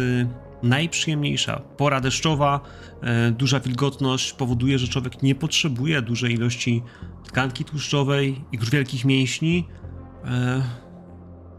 Tak bym opisał dzieciaka, który się tutaj pojawił. Chudziutki. Próbujecie chwycić gdzieś za... Myślę, że był ten moment, w którym jedna czujka faktycznie próbował cię zmylić, ty się odwracasz, ale jednocześnie od razu, wiesz, łapiesz ręką właśnie za sobą. Za przedramię masz chłopaka zapanego. Oj. No i zaraz, wiesz, widzisz, że pojawia się, wiesz, harmider. Kilka osób zaczęło patrzeć, co się dzieje, ale natychmiast, wiesz, rusza od strony ściany, czy może za rogu, jak się mówi, opiekun, ten, który pilnuje tu wszystkich. Pani go puści! Puści go pani! Nie? Pani go puści, pewnie, że puści, ale pani chce porozmawiać z panem. Może na kawkę. Da się pan zaprosić. Puści go już! I widzisz, że wiesz, w ręku pojawiła się brzytwa, którą otworzył. On ma 17 lat, ręku... też jest niższy od ciebie zdecydowanie, ale wiesz, w tym wszystkim... Pojawia się brzytwa, którą otwieram. Znaczy nie brzytwa, to jest przesady, nie z brzytwą, ale jakiś nóż. Może być sprężynowy, wiesz, jesteś z mafii, więc jakby wiesz... Kawa. Kawa, coś innego do picia? Jak się nazywa ta tutejsza wódka? Pewnie już mi mówił Frank 5 razy. Powiedział ci nazwę po ichniejszemu, ale... Ja też po ichniejszemu mówię tą nazwę. Słuchaj, chcesz, żeby on ci zaufał po tym, jak złapała się go człowieka? Ale też kładę delikatnie to dziecko drugą ręką na ziemi, tak żeby stanęło, poczuło stopami ziemię. I tylko przesuwam tą rękę na jego ramię tak, jakbym mogła go w każdej chwili złapać, ale pokazuję, że... Za chwilę, jeżeli się dogadamy, to on będzie wolny, nie? Mogę dać jakieś punkty na znajomość półświadka chętnie, żeby to było bardziej... Zdecydowanie bym poprosił. Zdecydowanie, żebym poprosił, ale on dobrze wie. W takim razie, że wiesz... Wystarczy jeden? Jeden wystarczy. Tak, to jest trop po prostu. Wiesz, coś ci powie pewnie, nie? Ale co, ma podejść do ciebie? Do tych ludzi, którzy z tobą siedzą? Tak. Ja mu zafunduję tą wódkę, czy co tam będzie. No to siądzie. Popatrzy na was. Popatrzy, co tam macie w tych. Powie do kelnera, żebym coś tam przyniósł. Kelner się pyta ciebie, wiesz, oczami, czy masz przynieść, wiesz, czy ty płacisz faktycznie, ale domyślam się, że kiwniesz głową, że tak. No i on z powrotem, wiesz, przynosi... Ja chcę sprawdzić jedną rzecz. Chcę powiedzieć coś do Klary, albo do Franka, albo do kogokolwiek po angielsku. I chciałabym, żebyśmy zrozumieli, czy on zna angielski, ten człowiek. Czy możemy się przy nim... Zna, on do ciebie powiedział po angielsku, puść go. Dobra. Nie, ona go puści. Ja tak mówiłem w tym takim dziwnym tonie, to jest jego łamany angielski. On nie mówi nim płynnie, w żadnym wypadku, ale trochę zna. Jakby nie po to jest tutaj tym, wiesz, turystów czasami naciągnie na coś, żeby nie umiał trochę mówić po wielkopańskiemu. O, to on tak umie trochę. Czekam, aż zje tą swoją zupkę i napije się tej swojej wódki. Zabieram Tobiemu tą mapę z arena. Staram się to jakoś teraz przykryć delikatnie ten napis, żeby nie było widać. No. I pokazuję mu na palcu. Znasz to miejsce?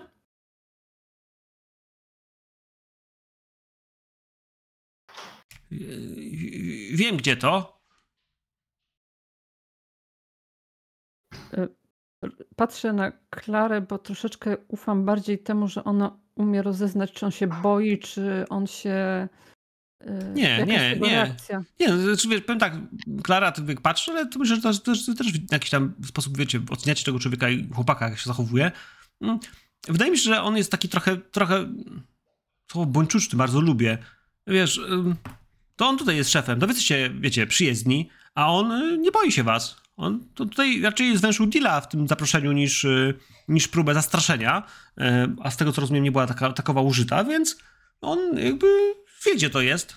Wie, gdzie to jest i chyba taki wydaje się być bardziej ciekawy i podstępny i raczej szuka opcji, żeby was okraść, niż żeby was okłamać, na razie przynajmniej, nie? Wiesz, co tam się dzieje? Co tam robią?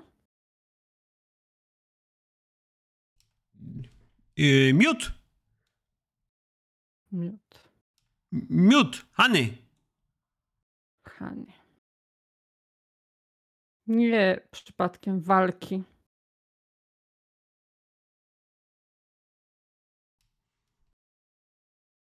I kładę jakiś duży banknot, takiego, którego nie widział pewnie od dawna.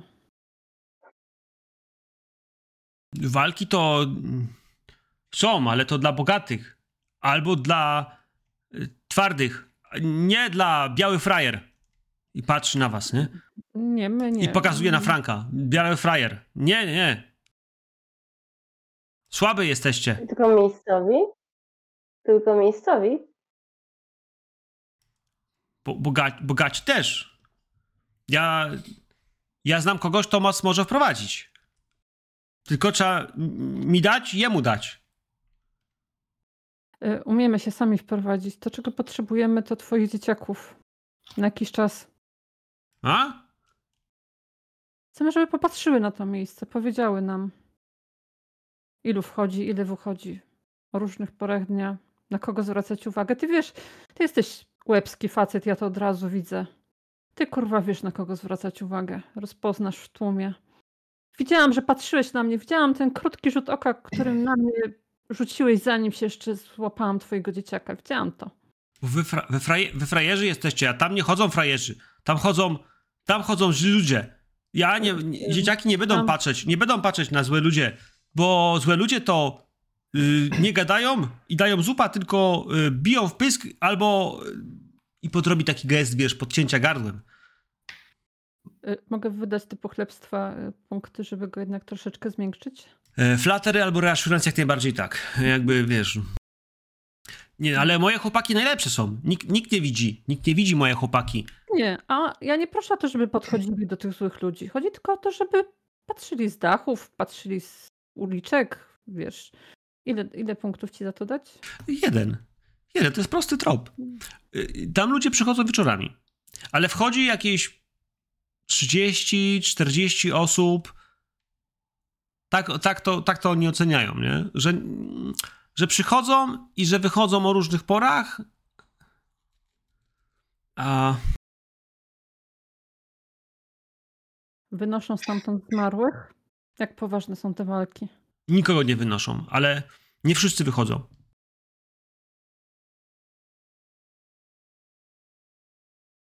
Klara, tobie macie pytania? I za 1 punkt jeszcze czegoś z Streetwise'u, może Reassurance, może Flattery może być. On jeszcze coś mógłby powiedzieć, ale... Dobra, to ja go dalej flateruję. Klepię go delikatnie po ramieniu. Ty w sumie sam mógłbyś brać udział w takich walkach. Wyglądasz na tęgiego zawodnika. Pewnie już tam kiedyś byłeś, nie? Nie. Ja tam nie chcę. Nie chcę tam. Niebezpiecznie bardzo. Dobry wojownik jest mądry i wybiera walki. I zamawiam już 7 wódkę. On w tym wszystkim... Ale to, ci, co tam chodzą, to są... Ci, co oglądają, to są agresywni. agresywni są, rozwalają sklepy, rzeczy, oni tam coś biorą i są agresywni. Wściekli są. O, to słowo pragnę, jak się pojawia, nie? W sensie, nie, że agresyw, ale właśnie, że wściekli. A może nawet szaleni. Widziałeś to na własne oczy? Albo ktoś, kogo znasz, to widział? Zakładam, że jak wiesz, ta rozmowa toczy się gdzieś a propos tych, wiesz, tej obserwacji. No, to tego chłopaki też widzieli, ale to w nocy. W nocy ludzie wychodzą z tych walk i ci obserwatorzy, co wychodzą, to rozwalają stragany, wywalali wózek, komuś rozwalili okna, bili ludzi na ulicy, szukali zaczepki. A bogate ludzie.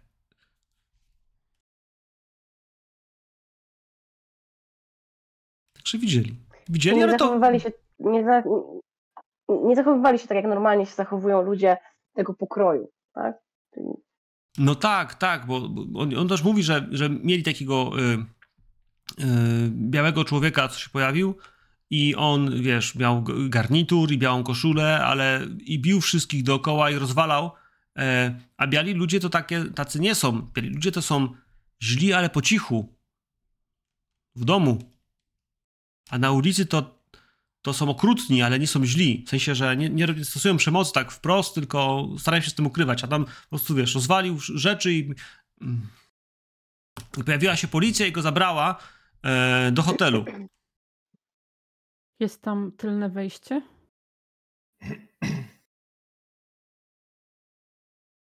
Do labiryntu jest wiele wejść. A najbezpieczniejsze wejście? To, które nam pokażesz za pieniądze?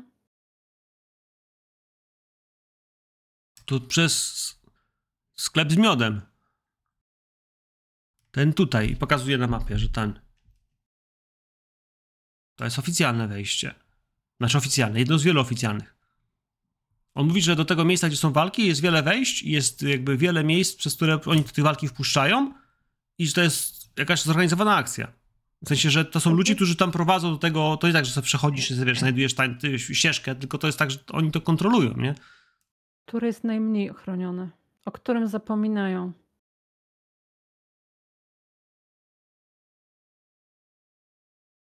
Przez kanały.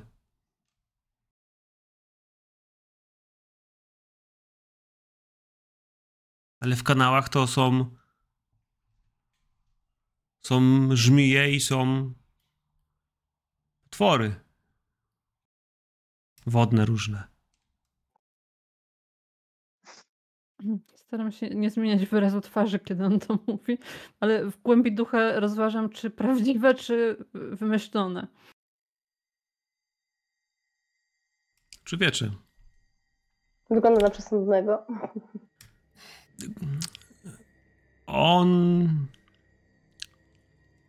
On się raczej faktycznie boi tych kanałów. Jak o nich mówi, to brzmi, jakby to brzmiało coś realnego dla niego.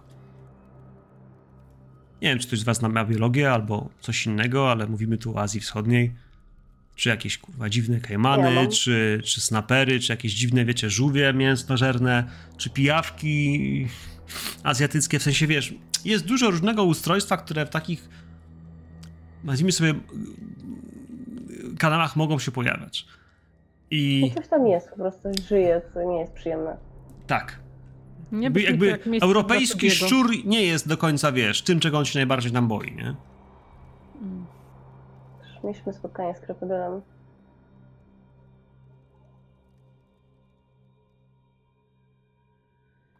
Chcecie coś jeszcze wiedzieć od pana?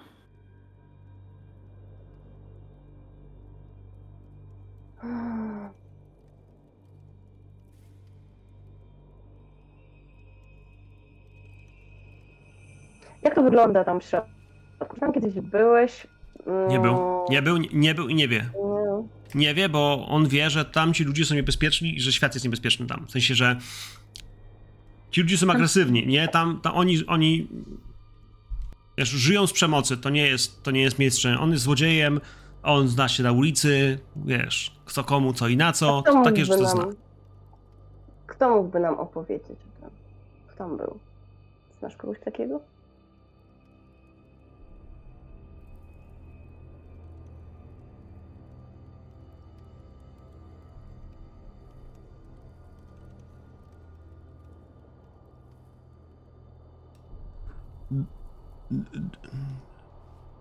Znam.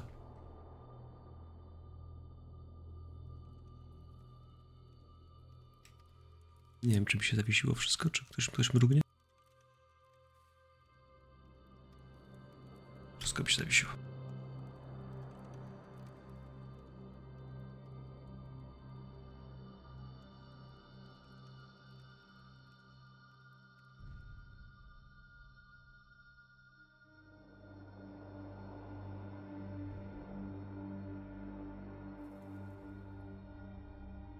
Dropo na chwilę wszystko, nie?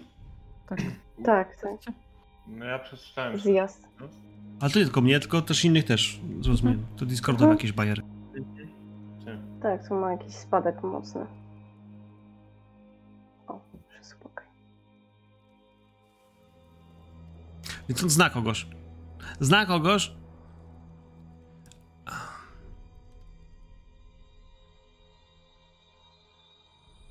Ale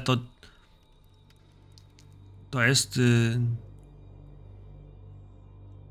jest coś wyżej niż on i on się boi. On się boi i...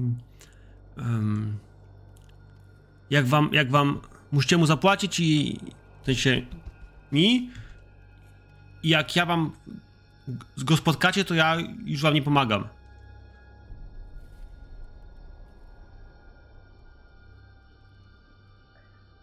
Ale swoją działkę dostaniesz dopiero jak nam go przedstawisz.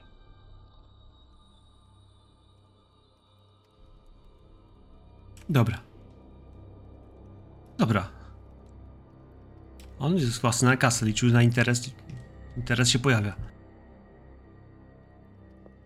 Ci ludzie, którzy to wszystko organizują, nazywają się jakoś? Ta grupa? Mają jakąś swoją nazwę?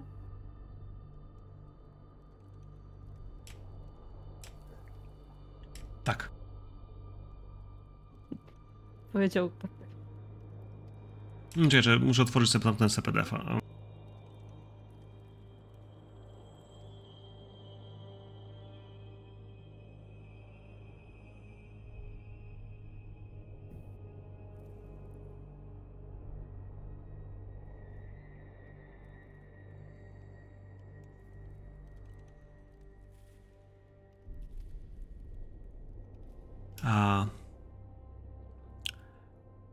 Jeśli dobrze rozumiem to, co mam tu napisane, to grupa, która się tym zajmuje, nazywa siebie VO Bantou. VO Bantou jest taką organizacją, która... No właśnie. Organizuje te walki i mówi się o nich, że to oni to robią. Ale... Oni żyją tylko z tego.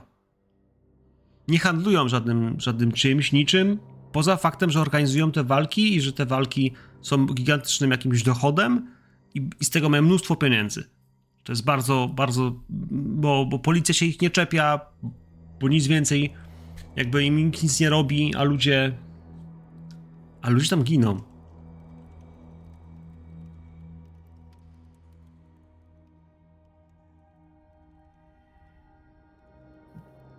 To co? Chcecie poznać kontakt? Chcemy. No to potrzebuję kogoś, kto zapłaci 1 punkt majątności chłopakowi. A te wszystkie nasze pieniądze od Janet? No. Dlatego... To nasze punkty majątności. Tak, bo to właśnie mam wrócić potem z powrotem, tak. To... Niekończące się źródełko naszej majętności. Tak, bo normalnie musiałabyś pójść do pracy, wiesz, a nie byłaś, z tego co pamiętam, od 2 tygodni przynajmniej. Okay. Jak nie 3, nie? Więc, a pieniądze wróciły, nie? Pensja weszła. Takie L4 troszeczkę. Ja patrzę na kogoś, kto zapłaci. No i jak to zrobiłam? Tak? No, ale 1 płci wydała. Moi drodzy, On was prowadzi. Prowadzi was do innej restauracji. Do takiej restauracji, która ma mało turystów i w środku której, myślę, że no właśnie, wśród czerwonych lampionów, które trącą jakąś taką chińszczyzną, siedzi przy jednym ze stolików, no właśnie, mając kilka półmisków jedzenia, młody chłopak. Troszkę trąci od niego jakimś takim... Powiedziałbym, że azjatyckim spojrzeniem, ale też ma sporo wpływu wschodniego. Na pewno ktoś w jego linii krwi był Azjatą, ale z daleka wygląda na, bądźmy szczerze, na takiego prostego gajdzina. Dopiero jak się bliżej przyjrzeć, to faktycznie te oczy gdzieś mu i brwi uciekają i są trochę bardziej azjatyckie. Chłopaku, ubrany w marynarkę i w koszulę, i poluzowany krawat, i ma kapelusz, na którym wciśnięta jest wizytówka. No tak w 30-tych się nosiło takie kapelusze, jak się było reporterem. Żeby było wiadomo było, z jakiej gazety się jest, jak się gdzieś chciało, no właśnie, posłuchać albo zrobić zdjęcie. Chłopak ma około 20 kilku lat, no. Ale jak je te swoje pierożki i rzeczy, oczywiście pałeczkami, tak pojawia się młody razem z wami. Jak wchodzicie z restauracji, to pojawia się teraz tutaj kelnerka, która proponuje wam stolik, ale on coś tam do niej mówi, mamy jego, i pokazuje, że tam se pójdą. Na co kazał wam siąść przy jednym ze stolików, a idzie do niego, pochyla się do niego i coś tam do niego mówi. I widać, jak ten chłopak dostaje z liścia w twarz. Po prostu jak się nachylił tam koło głowy tego gościa, jest taki moment, w którym pach, dostaje taką pacę, która aż mu szczeliła, gość go łapie za ubranie, coś tam do niego powiedział, no i go pchnął. I chłopak potknął się za nogi, kilka kroków, no ale ukłonił się, powiedział wam, że pokazał wam palcem, że będzie na ulicy czekał, a chłopak, który jadł, podniósł na was oczy i woła, żebyście przyszli.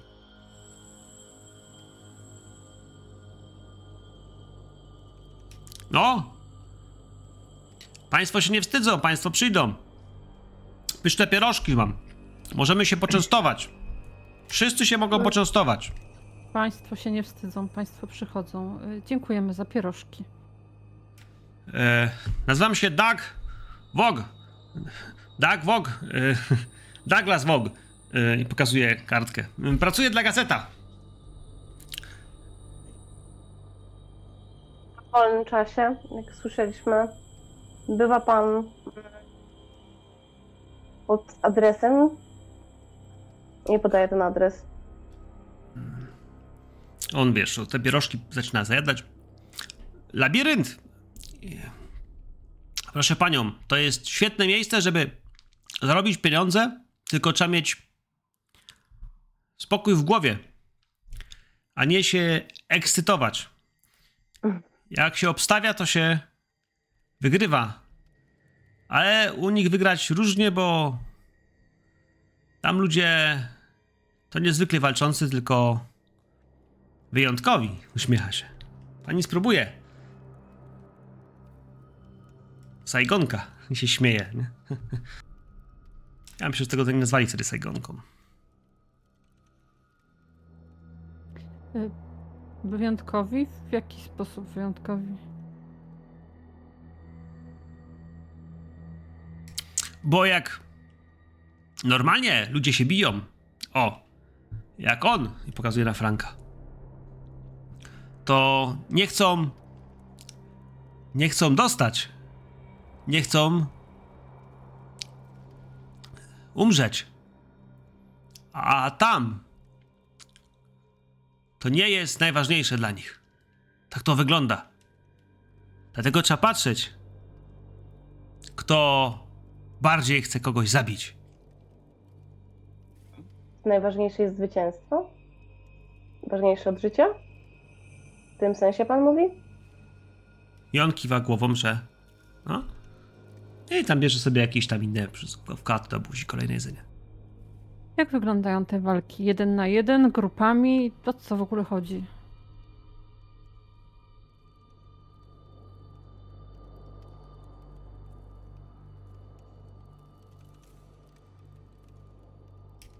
patrzy przez chwilę na ciebie. Anti! Ciocia! A po co to cioci? Ciocia ciekawska jest z natury. Ale chyba oboje ciekawscy jesteśmy, nie?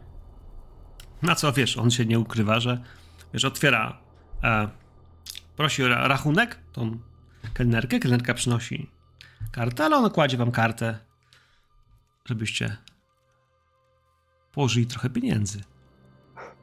Albo go przekonajcie, że powinien z wami dalej rozmawiać.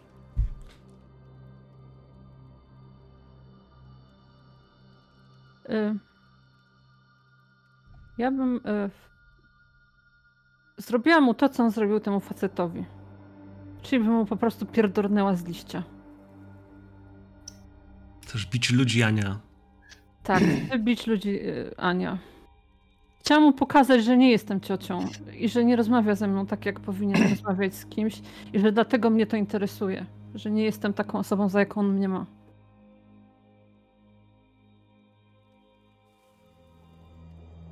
Słuchaj, punkcik intimidate, to jest jak róg zastraszenia, no jakby wiesz, możemy próbować się bić, ale jak będziesz chciała się z nim bić, to może się okazać, że wiesz, to jest, będzie działało zupełnie inaczej. Słuchaj, no, w którymś momencie, w którym, no powiedz mi, jak to się dzieje. Nie no, wiesz, jedną ręką łapię go po prostu za koszulę, drugą, zanim on w ogóle się zdąży zorientować, co się dzieje. Przypierdalam mu z całej siły, myślę, że takiej siły, której się nie spodziewał po prostu po kobiecie, ani po mnie. Ale potem się uśmiecham, otrzepuję mu tą koszulę i mówię, łączą nas podobne zainteresowania i podobne talenty. No wiesz, no to wstrząśnięty maksymalnie, jak tylko go walnęłaś, wiesz, jak tylko dotarł do siebie, że wiesz, to jest czas na otrzeźwienie. No to są... To są walki na śmierć i życie. Tam wszyscy giną. Wszyscy? Nawet ci wygrani? Oni walczą dalej. Oni chcą się dalej bić. Zostają całą grupę? Nie, po kolei. Po kolei, bo to zakłady są. Ale wszyscy chcą, żeby oni się bili. Czyli można to oglądać? No, z tego są pieniądze. Zakładów. I z... No, on się uśmiecha. I z miodu.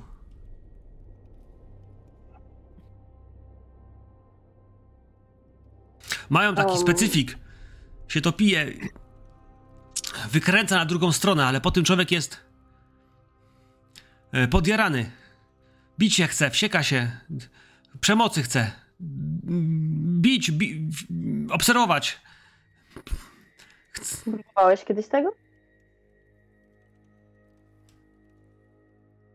Tylko odrobinę i od razu wiedziałem, że to nie jest dobre, to miesza w głowie, to nie jest jak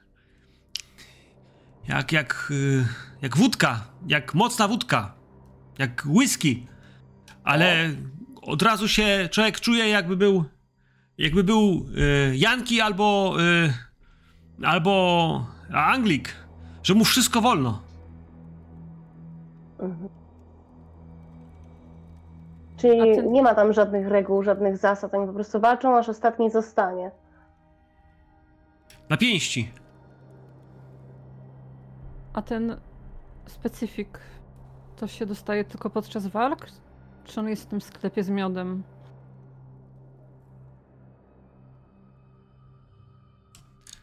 Tylko w labiryncie. Oni tam mają bar. I jak się zamówi, to ci go wlewają do gardła. Czyli jeden trzyma, a drugi ci wlewa.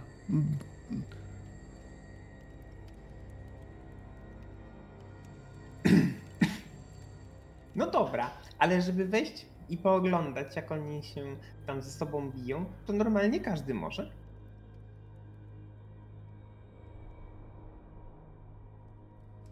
No, trzeba wiedzieć, jak wejść.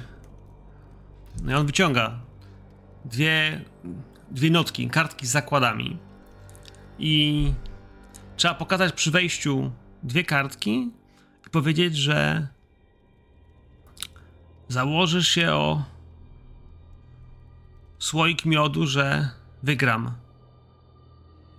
I wpuszczą cię do środka. On kłamie, bo to się nie zgadza z tym hasłem, które my mamy. A, wiesz co? Ja mogę wydać punkt interpersonalny, żeby się tego dowiedzieć. No to assess honesty jakieś. Jeśli ktoś ma assess honesty, to zdecydowanie to by się przydało. Ja mam przekazy ustne. To tak działa, że ja mam ocenę szczerości. Ludźmi i słuchając, rozmawiając z nimi i tak dalej. Z takimi właśnie prostymi jestem w stanie wszystko dużo lepiej poskładać do kupy. Nie. Wydaje się, że to on wam mówi cały czas jakby sposób. Po tym jak dostał w twarz, to jest zdenerwowany i to na pewno, czy wydaje jeden punkt oczywiście, Wojtku, ale jest zdecydowanie mówiący prawdę. Natomiast tak, to jest inny rodzaj przepustki, który do tego miejsca prowadzi. Bardziej mi trochę chodzi o to, że na przykład ta nasza przepustka prowadzi na widownię, a ta jego przepustka prowadzi na prosto na arenę. Wydaje mi się, że odwrotnie. Mi się też wydaje. Odwrotnie. Jak już. No. Tylko pytanie. Tego wam nie powiem. Mhm. Nie jesteśmy w stanie... Nie no, on powiedział o tej przepustce i ta przepustka zdecydowanie jest czymś, co on mówi, że to jest wersja, którą on tak wchodzi. Po to miał te dwa listy właśnie, te dwa zakłady jakby skreślone w jakieś tam bukmacherskie u kogoś i z takimi dwoma listami tylko o tym miodzie trzeba powiedzieć.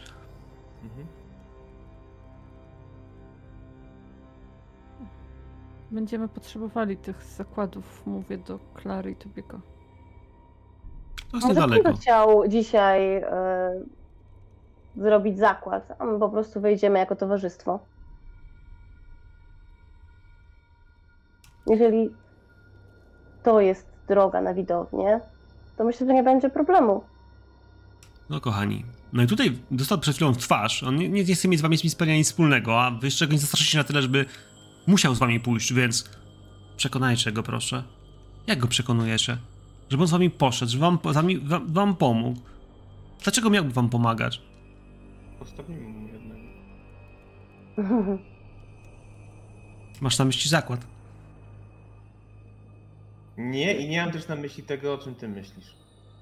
Nie potrzebujemy gościa, potrzebujemy tych kwitków. Myślę, że chodziło o to, że chcemy mieć tego typa na wypadek, że jeżeli on w pewnym momencie zacznie spierdalać, to okaże się, że to jest jednak wejście nie tam, gdzie my chcemy wejść. On nas wprowadza do środka, nie? Nie my sami wchodzimy na pałę, tylko... Tak, on może z wami wejść, pokaże te rzeczy i wejdzie z wami, natomiast wiecie, na razie nie ma powodu, żeby to zrobić.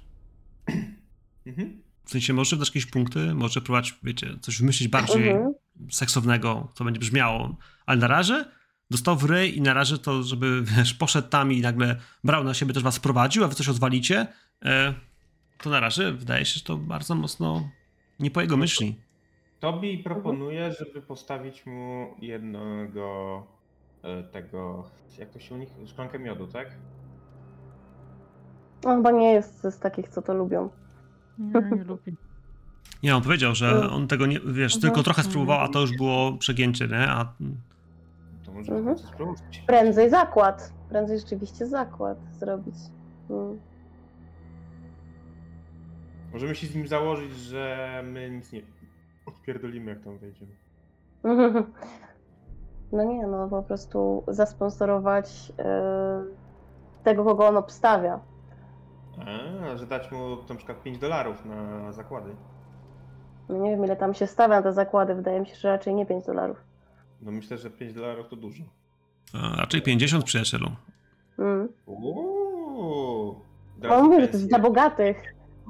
Od razu pensję miesięczną zwykłego robotnika, no grubo, ponad więcej niż pensja miesięczna. No wiesz, tutaj przychodzą ludzie, którzy są zainteresowani. Dostaniesz $50, a jeżeli tak się zdarzy, że któryś z nas z jakiegoś nieznanego powodu weźmie udział w tej walce, to obstawisz na tą osobę. I to będzie największa wygrana w twoim życiu. Znaczy wiesz, ja chciałbym powiedzieć, na ile część o tym, że ma postawić na was, jest częścią umowy, z którą z nim zawieracie. To nie jest część umowy. To jest tylko sugestia, tak? Częścią umowy są pieniądze, które dostanie za to, że nas prowadzi. Okej. Więc jakby... Dobra. Dobra, wieczorem.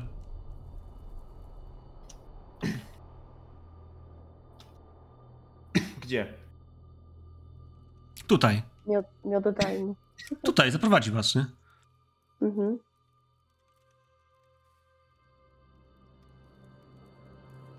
Tutaj, po prostu was zaprowadzi.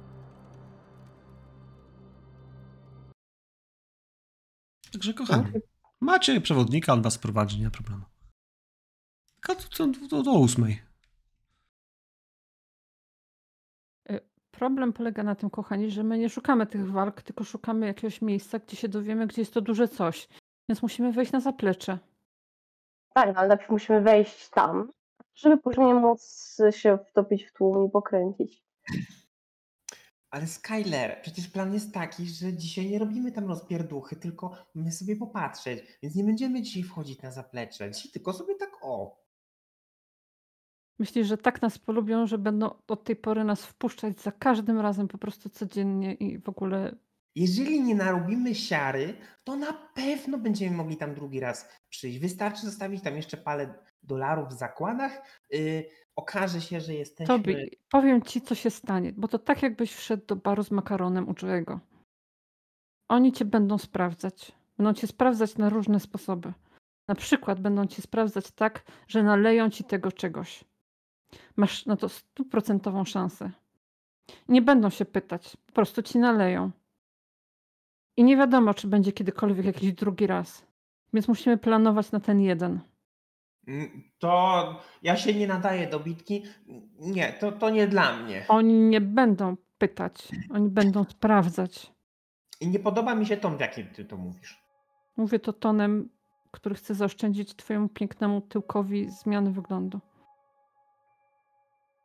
No właśnie, więc przekonujesz mnie teraz bardziej do tego, żebym tam jednak nie poszedł. Albo pójdę jako alternatywna grupa i będę was osłaniał i robił notatki z tego, co wam się będzie działo.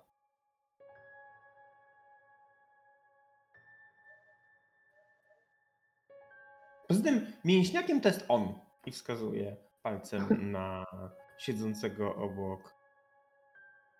O Jezu, jak on się nazywa? Frank! Jakoś Patryk teraz ostatniego dnia. Was to całkiem pokręciło. Słyszeliście, co on powiedział? Że to jest na śmierć i życie, że ci, co wygrywają, to dalej walczą pojebani. No dlatego miałeś ćwiczyć, ćwiczyłeś, więc nie ma problemu. Dlatego też nie poszliśmy tam od razu z hasłem, które mieliśmy, tylko dzięki Skylar mogliśmy się dowiedzieć czegoś więcej i no... Ten człowiek, który nas tam zaprowadzi, Doug, jest swego rodzaju gwarantem, że raczej nie wyjdziemy na arenę. Nie sądzę, żeby on chciał się władować na tą arenę. Ja mogłam, myślę, ocenić po tym, jak on się zachowywał, czy będzie się czuł bezpieczny, tak? Że nie będzie się czuł zagrożony, że ktoś go na tą arenę wciągnie, tak? Jeżeli pójdziemy tą drogą, którą on nam sugerował.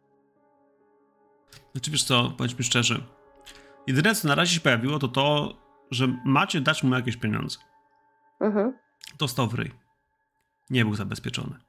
Masz taką świadomość, że można było go potraktować trochę inaczej, może trochę zbudować jakąś nić porozumienia, zapewnić go, że wszystko będzie dobrze, że jesteście cwaniakami takimi jak on, zbudować jakąś historię wokół tego, ale a to się nie stało, w sensie jest takim, że poszliście z nim na bardzo konfliktową i bardzo...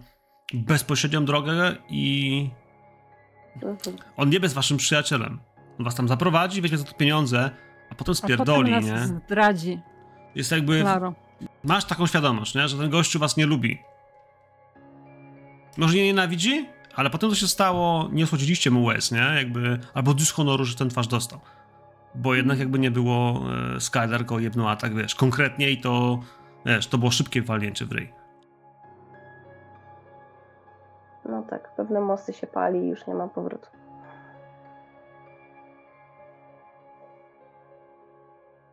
No to jesteśmy w stanie... Tylko jeden sposób. przygotować się na to mentalnie. Ja będę walczyć, a wy będziecie szperać. Naszalałaś.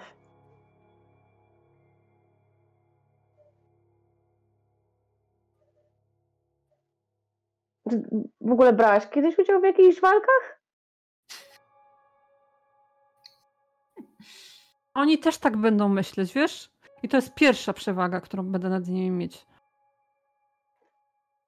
Ja z Witorusona nie będę cię powstrzymywać, no ale chciałabym, żebyśmy wyszli z tego cało, wszyscy. Jeżeli jedno z nas zacznie walczyć, to reszta, cały ten bar, cała ta pierdolona arena nie będzie patrzyła na nic innego.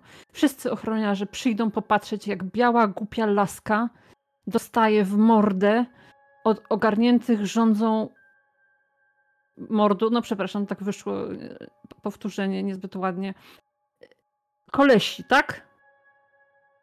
A wy wejdziecie sobie na zaplecze, sprawdzicie sobie ich listy, ich księgowość, ich wszystko. Jeszcze ściągniecie próbkę tego głupiego czegoś. A ja się nie dam zabić. Nie pierwszy raz mnie próbowali zabić. I wiem, będę wiedzieć, gdzie jest wyjście do kanałów.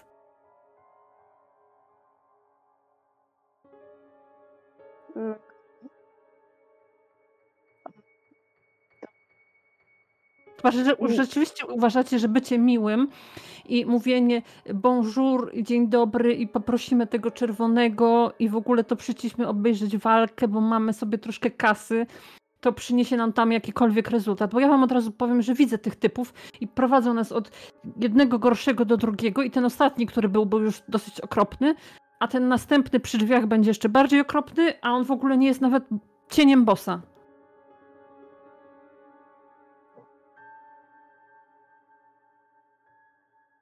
Dobrze.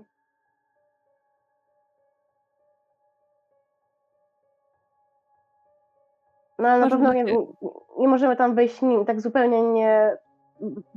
No bez niczego. Nie chcę użyć słowa uzbrojenie, ale ono jest chyba adekwatne do tego. I mieć nadzieję, że oni nas nie będą przeszukiwać.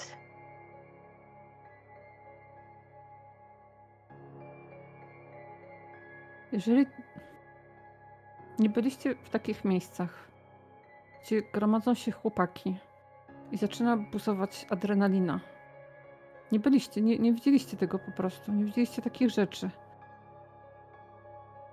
Nie rozumiecie tego, gdzie wejdziemy i co tam się będzie działo.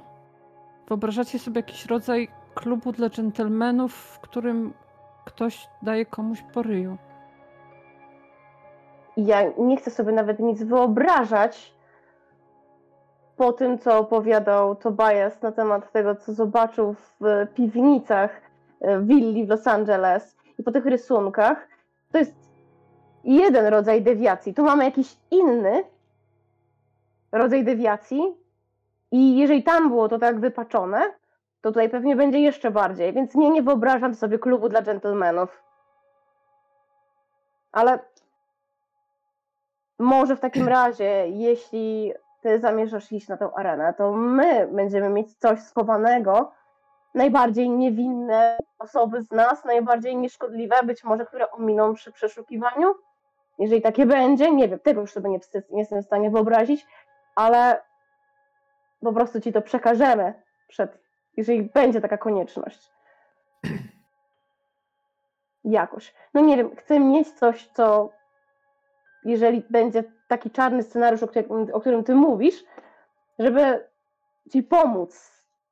Bo mam wrażenie, że właśnie idziesz w paszczę lwa i machasz nam chusteczką na do widzenia. A nie chciałabym cię tak zostawiać.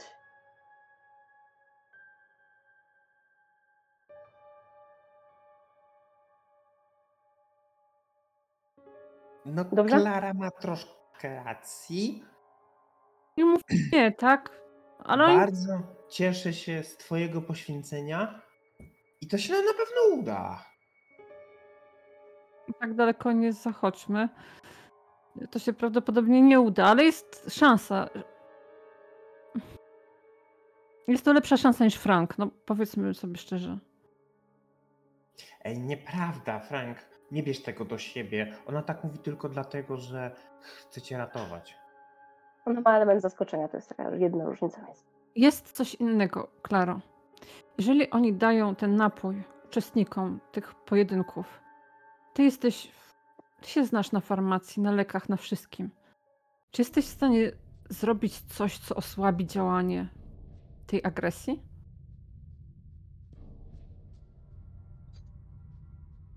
No tak jak wam mówiłam jeszcze w Los Angeles, to jest coś, co nie występuje normalnie w naturze, ale możemy spróbować, chociaż no muszę się nad tym zastanowić. Są środki, które... Tego czegoś, chodzi o osłabienie samego efektu, że człowiek czuje się mniej agresywny po czymś tam. No, ale będziesz też utłaniona, w sensie takim, że wiesz... Uspokajacz, nie? No to, jak będziesz uspokajać, to będziesz uspokojona, nie? W sensie zbliża się agresja, ale też jednocześnie twoja własna percepcja będzie... Chodziło mi raczej o oddanie tego innym, ale spoko. Mhm. Znaczy, wiesz, bo uspokajacz sprawi... Inaczej, ten środek jest tak naprawdę twoją obroną przed tym, co nam się może wydarzyć. Tak? Im jesteś bardziej agresywna, tym masz większe szanse, że przetrwasz, bo adrenalina cię poniesie. Jak ci sobie złamiesz nogę, to będziesz dalej walczyć. Przestanę myśleć, a nie mogę przestać myśleć. Musisz zrobić coś, żebym nie przestała myśleć. Zahipnotyzuj mnie. To nie jest moja broszka. Valerio, zahipnotyzuj mnie. To tak nie działa. Skylar, to... Ja cię mogę zahipnotyzować, ale to ty...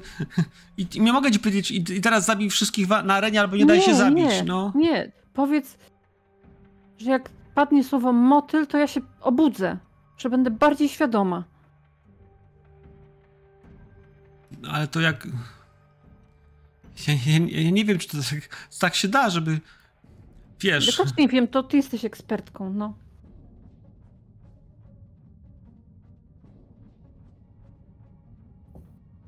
Żebyś nie czuła gniewu, tak?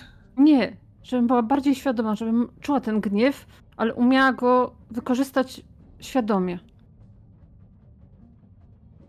Żeby myślenie abstrakcyjne się nie wyłączyło. Wiesz, no.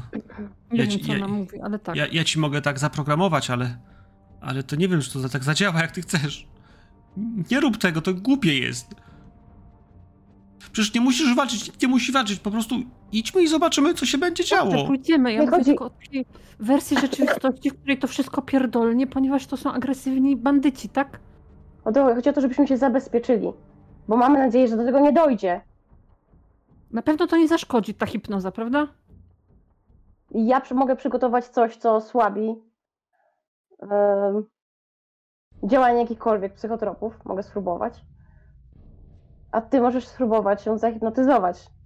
To jest coś, co umiemy robić. Okej. Okay. A tobie możemy nalać drinka. Valeria ci zahipnotyzuje. Przed tym pójściem, że jak powie ci hasło żaba, to masz być bardziej, wiesz... Przytomna. Tak jak powiedziałaś, skoncentrowana i bardziej świadoma. A przemysł będzie Tobi. Bo Tobi się tak zachowuje, że oni nie będą go chcieli dotykać. Nie w tej kulturze. Przepraszam, Tobi. Przepraszam, mówimy o Tajlandii? Jak to nie będą chcieli mnie dotykać? W Tajlandii? W Tajlandii? Ale nie ci Tajlandczycy. To oni wymyślili dotykanie. To ty Tajlandczycy. To oni napisali Kama Sutrę, jakby to oni. No ale oni dają dotykać cudzoziemcom, a nie, że sami chętnie to robią. Skończmy. No nie wiem, tak... Miałaś dobra, mnie, oni dają, jakby nie chcę nic więcej mówić, no. Dobra, to tobie nic nie przemycę. Chyba, że wiesz, gdzie to ma. Uroku. Moi drodzy, czy to wszystko? Tego się nie da przemycić. Tak? Co? Tak? Ale co tak? Gotowi? Idziemy, tak? Próbujemy coś. To mi nawet próbował, wiecie, przy obiedzie, że może jednak, pozwiedzajmy jakieś muzeum. Chodźmy, nie wiem. Jeszcze zdążymy do 20. Na masaż. Wybierz sobie jedno. Masaż, o. Pewnie, że tak, moi drodzy. Rzućcie sobie od razu, zacznijmy od tego na stabilność. A coś z farmacji zdjąć, czy nie? Tak, zdejmij z farmacji, bo przygotowałeś rzeczy. Tak. Po pierwsze, wchodzicie i powiedzcie tylko, czy coś dodajecie na stabilność, bo powinniśmy mieć tę informację, czy coś dodajecie lub nie. Ja dodam jeden.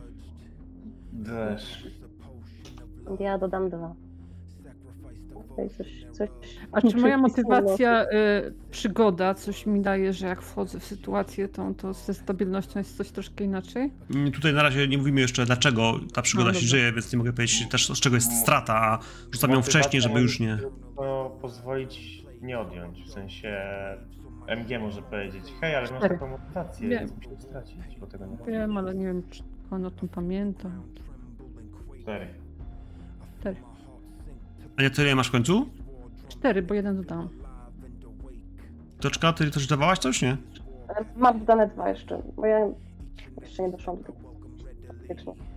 Zdjęłam sobie 2 i dorzucam do wyniku 6. Okej. Moi drodzy. Restauracja.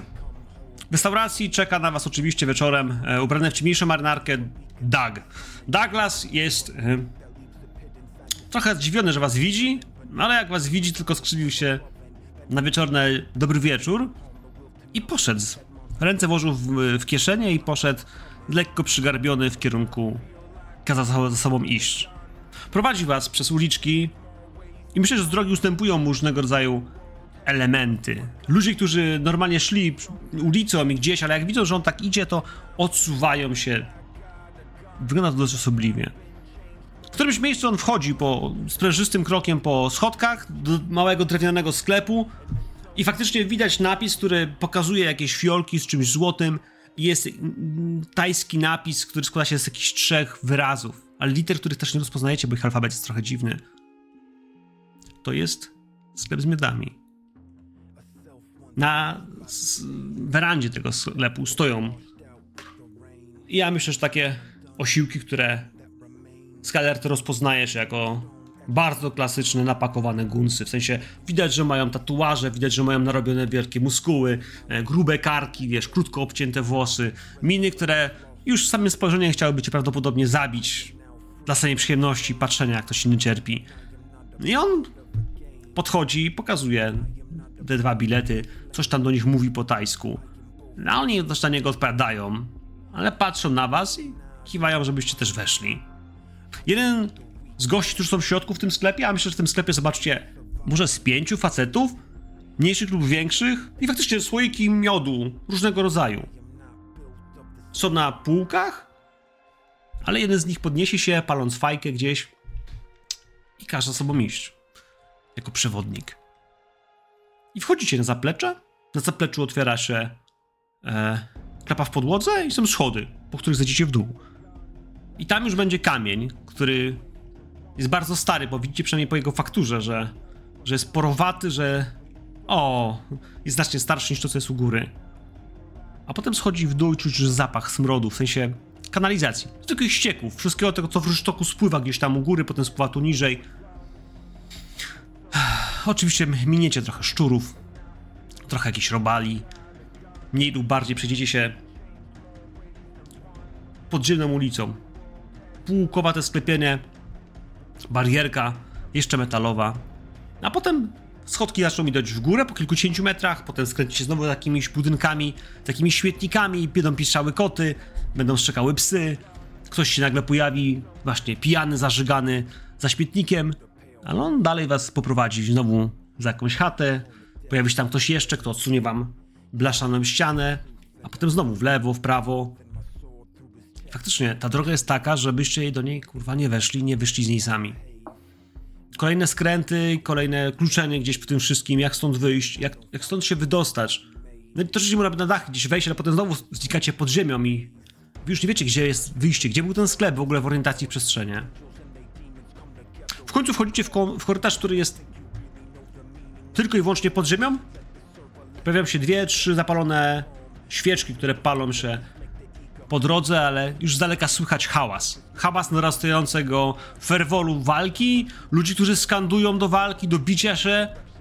I moi drodzy, jak widzicie po schodach, będzie w jakiejś hali, jak produkcyjnej. U góry drewniane belki, kilka metrów nad wami. Cała powoła schowana gdzieś w ciemności, mnóstwo pajęczyn gdzieś wiszących, trochę, mam wrażenie, lamp, które się świecą, ale też parę pochodni zapalonych trochę niżej. Widać kilkadziesiąt osób na trzech, czterech poziomach schodów zrobionych z takich wysokich ławek, pospinanych razem drewnem. I wewnątrz tego magazynu jest zrobiony z bambusowych pali klatka. Ring, arena. Jakieś 10 metrów szeroka, więc niespecjalnie wielka, ale 10 metrów to jest kawałek, już można się pobiegać w kółku w tej weftę. Żerdzie są pionowe, wysokie na jakieś 3 metry i u góry nad nimi są powpinane i pozwiązywane pnączami ostrza, które zamykają tą klatkę. Wyjście na wierzch jest prawie niemożliwe. W jednym z tych miejsc w ścianie jest luka i widać wkopane w ziemię, no właśnie, spód tej areny. Kamienny. Faktycznie ta nieska wydaje się być może jakaś pofabryczna. Na jej środku widać mnóstwo ziemi, krwi, cuchnącego jakiegoś takiego, wiecie, kurwa, tam wygląda to wszystko jakby się kleiło, jak błoto trochę. Jest kratownica na tyle duża, wygląda jak klatka ściekowa, ale otwory w niej są tak duże, że na spokojnie mogłaby tam wpaść noga, więc trzeba uważać, jak się to jest w środku. I myślę, że w tej chwili właśnie widzicie, jak dwóch mężczyzn walczy ze sobą, ale to oni są zalani krwią. Ciemna karnacja, pozrywane ciuchy, wściekli, jak dwa agresywne stworzenia, rzucają się na siebie nawzajem, drapią się pazurami, wyrywają mięso, fragmenty tkanki gdzieś spod spodu. Nie biją się jakoś tak strasznie mocno, ale jednocześnie widać mnóstwo agresji w nich, warczenia i prób łapania się, wyrywania, żeby wejść w klincz, który skończy się bólem. W którymś miejscu widzicie, jak mężczyzna się rzuca na tego drugiego i w którymś miejscu zaczyna włamywać mu rękę, i to siłowo, bardzo mocno, wstać chrupnięcie, a potem on dalej łamie te kości, gościu się drze, i jeden i drugi. I w którymś miejscu słychać, jak trzaska kość kręgosłupa, gdzieś zaparte kolano na szyję, kolejne chrupnięcie i tłum, który wiwatuje, i gościu, który po prostu samoci się dalej z tym trupem, i dalej słychać, jak pękają kolejne kości, które on włamuje i łamie i trzaska. Ale tłum wiwatuje i dalej piszczy, ale w którymś momencie widzicie, jak pojawia się załoga ludzi, którzy tu wchodzą, chyba obsługi jakiejś też, tajscy dobrze zbudowani, próbują we dwóch, trzech, kurwa, kijami z takimi ostrzami, zaostrzone bambusowe ptyczki, odpychają gościa i odpychają go do kąta i patrzą, co on będzie, kurwa, robił. Ale jednocześnie widzicie, jak pojawia się jeszcze ze dwóch gości z takimi maczetami, którym zaczynają napierdalać tego trupa. W sensie jeden naciąga rękę, jeb, dwa ciosy, ręka odleciała. Druga noga, pierwsza noga, w którymś miejscu odpada głowa i z bebechu wylewają się wszystkie flaki. Rozczłonkowują go na oczach widowni, która wyje, a oni te części podnoszą i gdzieś w tej kratownicy są niektóre te otwory na tyle duże, że i udo się daje radę zmieścić. I oni tam upychają, ile tylko się wlezie. W którymś miejscu słyszycie, jak chrupie mostek, kiedy pęka część żeber i oni część tego korpusu próbują wepchnąć tam gdzieś do środka. Upychają nogami. Widzicie, jak, kurwa, tego człowieka jebanego rozczłonkowują na waszych oczach. Chciałem się trochę żygać, ale mam wrażenie, że wszyscy daliście radę. Poziom trudności wynosił 4 i daliście radę. Kurwa, śmierdzi. Śmierdzi tymi wnętrznościami, śmierdzi krwią, która się tu rozkłada. Na tej arenie jest ciemny piach. To nie jest piach, to jest ziemia, która jest zasączona od dawna krwią, która zawsze gnije. I wszystko ta krew i wszystkie te wnętrzności, oni spychają po prostu do tej kratownicy. Kratownica ma jakiś metr, może na półtorej. W którymś miejscu, jak już korpus nie może się zmieścić w tę dziurę, to oni go trochę podnoszą do góry tą kratę i wpychają tam nogami, kurwa, żeby to weszło pod spód, to wpada. No i tłum zaczyna wiwatować, oni cofają się i zostawiają tego gościa w klatce. No a ten wściekły lata, kurwa, jak małpa, łapie się za kraty i próbuje się trząść, no ale w tym czasie słychać, jak konferencjer, który stoi na jednej z tych ławek, z takim megafonem sporej wielkości, ale jest to taka rura bez elektryki, woła głośno. Oj, Klekong! Wygrał! Następna walka! Zmierzy się z przybysiem ze wschodu! Japoński mistrz! Judo karate na szmatę! Hehe! I się śmieje. Znaczy, kurwa, widać jak gościa tam, kurwa, trzymają. Japończyk jak Japończyk. Lekko kurwa otyły gościu, chyba jakiś marynarz czy cholera wie skąd, to nie jest jakiś, wiecie, dumny arystokrata, który nosiłby samurajski miecz. Widać, że się miota, że chyba nie chce tu być specjalnie, bo go kurwa pchają. Ale to jeszcze chwila. Moi drodzy, w tej sali oprócz tej areny myślę, że jest cała przestrzeń w kierunku takiego barako magazynu, który jest postawiony i to wygląda jak barakowóz, taka strzelnica, wiecie, z podniesioną do góry bokiem starego wagonu. Tam w środku jest bar normalnie. Widać alkohole rozstawione. No i witam was w labiryncie. Gościu, który z wami przyszedł, Doug. Pokazuje, tam jest arena, a tam są drinki. Tamten gościu, obok tego, co ma megafon, to on zbiera zakłady. On i ci z takimi czerwonymi mają takie czerwone szarfy założone. W sensie to wygląda jak bandanka taka, wiecie, zawinięta. No. Obstawiłbym coś, nie? Wyciąga kasę. Ilu jest zawodników? Ile będzie walk tego wieczoru? Kilka. Bywa różnie, no. Bywają 3, bywa 10. Nie wiem ile dzisiaj. Ale masz jakichś swoich czempionów, czy po prostu obstawiacie, losując palcem z listy? Czempionów? To nikt nie żyje tak długo. To trzeba wybierać na oko. A na moje oko Japończyk będzie zaraz martwy. Wiesz, dawaj kasę. Proszę. No dobra, ale idę z tobą. Nie ma problemu. Odpisz sobie punkcik, wiesz, kredyt ratingu. On faktycznie pieniądze weźmie i z tobą pójdzie do obstawienia tego punktu, wiesz, do bookmachera. Chciałabym poznać w międzyczasie właśnie nazwiska tych gości, co tam zbierają te zakłady z tego krzykacza. Czy wiesz, nazwiska? On to ci powie, ale to są wszystko Azjaci, nie? W sensie wszystko Tajczycy. Więc jak mówię ich imiona i nazwiska, to one, wiesz, zlewają się, chociaż możesz próbować zapamiętać, oczywiście, wiesz, jednego, drugiego, no w końcu może jednego zapamiętasz, że właściwie powiedzieć to jego imię. Na razie tylko tyle. Co zresztą, moi drodzy? Bo ona tam pójdzie, to trochę je zajmie. Obserwuję, nie? Czy tu są jakieś miejsca, w których, wiesz, jakieś zaplecze takie bardziej, coś, gdzie moglibyśmy się czegoś dowiedzieć, czegoś poszukać, wiesz, przejście do piwnicy, cokolwiek. To miejsce, które wyczuwam, że jest tym miejscem, którego tak naprawdę szukamy.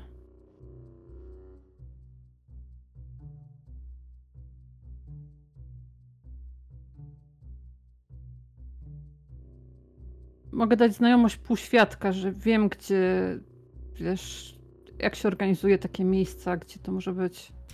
Czy powiem to tak. Moi drodzy, widzicie, że tych, którzy są do tych walk, mają takie cele i taką przestrzeń, która jest trochę jakby wkopana w ziemię, gdzie faktycznie mają część tego magazynu wydzieloną na takie miejsce przygotowawcze, którego strzegą strażnicy. Jeśli chodzi o ten barakowóz, z którym jest bar zrobiony, tam w środku jest barmanka, która serwuje te drinki, ale obok niej też jest stojących ze 2 gości, którzy stoją przed barem i pilnują tego ustrojstwa. Tak kręcącej się załogi jakichś piwnic, powiem ci tak, nie widzisz za bardzo. Nie widzisz jakiegoś miejsca, które było miejscem, w którym, wiesz, to wszystko się kurwa rodzi. Albo w którym miałyby być wielkie usta. No nie, kurwa. Nie widzisz nic takiego.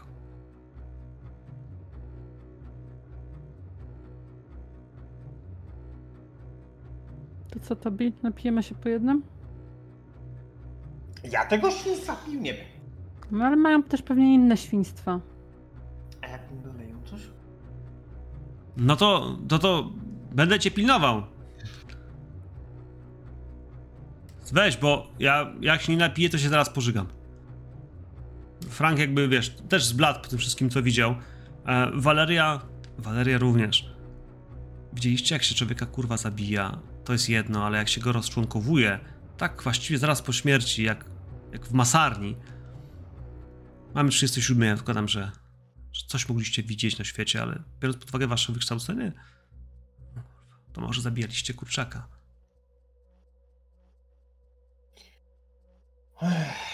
No dobrze, namówiłaś mnie. Jak już tu jesteśmy, to możemy spróbować. Namówiła. Chodźmy. Bo to po drinki rozweselające, moi drodzy. Po antydepresanty. O, jasne, że tak. Słuchaj, to co się tutaj dzieje, to jest to, że przy tym barze oczywiście obsługa... Jest kilka też osób, które są z zagranicy. Widać białą karnację, widać lepsze ubrania, ale natychmiast jak podejdziecie coś tam zamówić, no to pani się pyta, co podać? No to Frank mówi whisky, to whisky dostanie. A dla was? Whisky. To whisky. A ona tak na ciebie patrzy, Tobias. A pan to pewnie coś specjalnego by się napił. Na początek, tak jak znajomi, również whisky, poproszę. No wiesz, cyka na chłopaków obok. Na ciebie spojrzeli, ale polewa ci whisky. To co pijcie whisky. Ale, moi drodzy, za chwilę zobaczycie, jak ktoś tutaj też podszedł. To jest taki, wiesz, powiem wam, że słuchajcie, że to Francuz, bo mówi z bardzo takim francuskim akcentem i woła. Daj mi tego turbo, daj mi turbo! I wiesz, no i ona gwiznęła tylko i chłopaki podchodzą do niego. No jeden go kurwa tak złapał, żeby go, trzymać mu ręce wygięte do tyłu, a z drugiej strony ten drugi zapał go za nos, odkręcił mu głowę do góry i ona podała butelkę. Butelkę taką, ja wiem, ćwiartkę. Czegoś, co on wstrząsnął tym i zaczął mu kurwa wlewać do gardła, nie? Ale także gościu, a zaczyna się dusić, aż wyjść, jak mu, wiesz, po prostu, no bo wypić ćwiartkę na kilka łyków bez oddychania z zatkanym nosem jest problem z przełykiem, no się wszystkich tydłowi, ale w końcu przełyka to i jak oni go puszczają, to on, kurwa, zaczyna się drzeć i po prostu, wiesz, wściekły taki, nosi go, kurwa, dobrze, ojemy, Viva la France! Kurwa! Idzie drze się, nie? Wiesz, wow, kurwa, wiesz, komuś tam przypierdala z baśki, ale jednocześnie, wiesz, ludzie go tam popychają, wszyscy się... Tam, kurwa, sporo ludzi, którzy tu są w takim stanie jakiegoś podniecenia, rozjuszenia i macie świadomość, że, kurwa, to nie jest tak, że oni są tu podnieceni tym, że to widzieli. Część z nich jest naprawdę, kurwa, po tym czymś taka, wiecie, pobudzona? Ale to, co widzieliście na ringu, tamto to był another level. Ci tutaj są po prostu, wiecie, podjarani. Tamci... Jaka była konsystencja tego płynu, który on wlewa? Wiesz co, to wyglądało jak jakiś drink. Faktycznie jakiś miks bo czegoś, pachniało nawet jakimś mocnym... Powiedział, że śmierdziało ci jakąś taką chemią przemysłową nawet. Nie o to mi chodzi. Czy mimo, że tak, ale to wiemy o co innego. Tobie pamięta, co się działo te 2,5 tygodnia temu. Pamięta, jak wyglądał i jak zachowywał się podczas przelewania, specyfik... Nie, to tak, oczywiście. To ten jest znacznie bardziej rozcieńczony. Zdecydowanie. Tamto miałeś czysty nektar w czystej postaci. Mhm.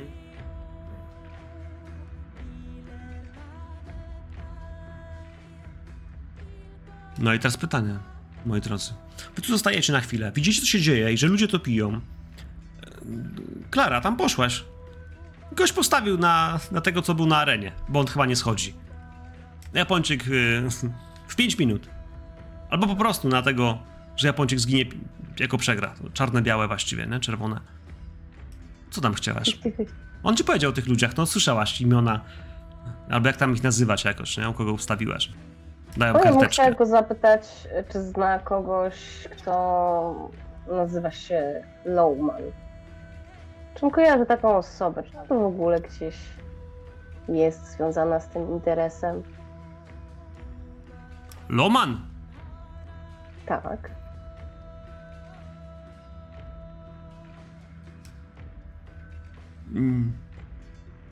Nie. Ja nie. Ale wiesz, on jest sprytny chłopak i do jednego z tych bukierów pyta się, czy... Lohman! Hieroro, kiemoru! Lohman! On Lohman tak patrzy, Lohman! Tavi! Tavi! Bo ma Taviego. Pojawia się Tavi. Tavi jest gościem, tak kurwa, z tych wszystkich bookkeeperów, takim, wiesz, najbardziej, no 40 kilka lat. I taka buzia, która, wiesz, wszystko już widziała. Ciemne włosy, wysokie czoło. I powiedziałem, że nawet, kurwa, taka ładna, kolorowa koszula. No on się go pytają, on kiwa Lohman. I kiwa głową, że wie. Hmm? Co chcesz od Lohman? Słyszałam, że to nazwisko jest związane z tym miejscem i się zainteresowałam, ponieważ brzmi mi dosyć swojsko, a mało tutejszo. Wie pan, jak się przyjeżdża z zagranicy w nowe miejsce, to szuka się pewnych połączeń swojskich, bardziej znanych. To Anglik? Amerykanin? On do ciebie podchodzi trochę bliżej. Lohman! Jest Amerykanin! Znasz tak, Lohman? Ja. Nie, słyszałam tylko.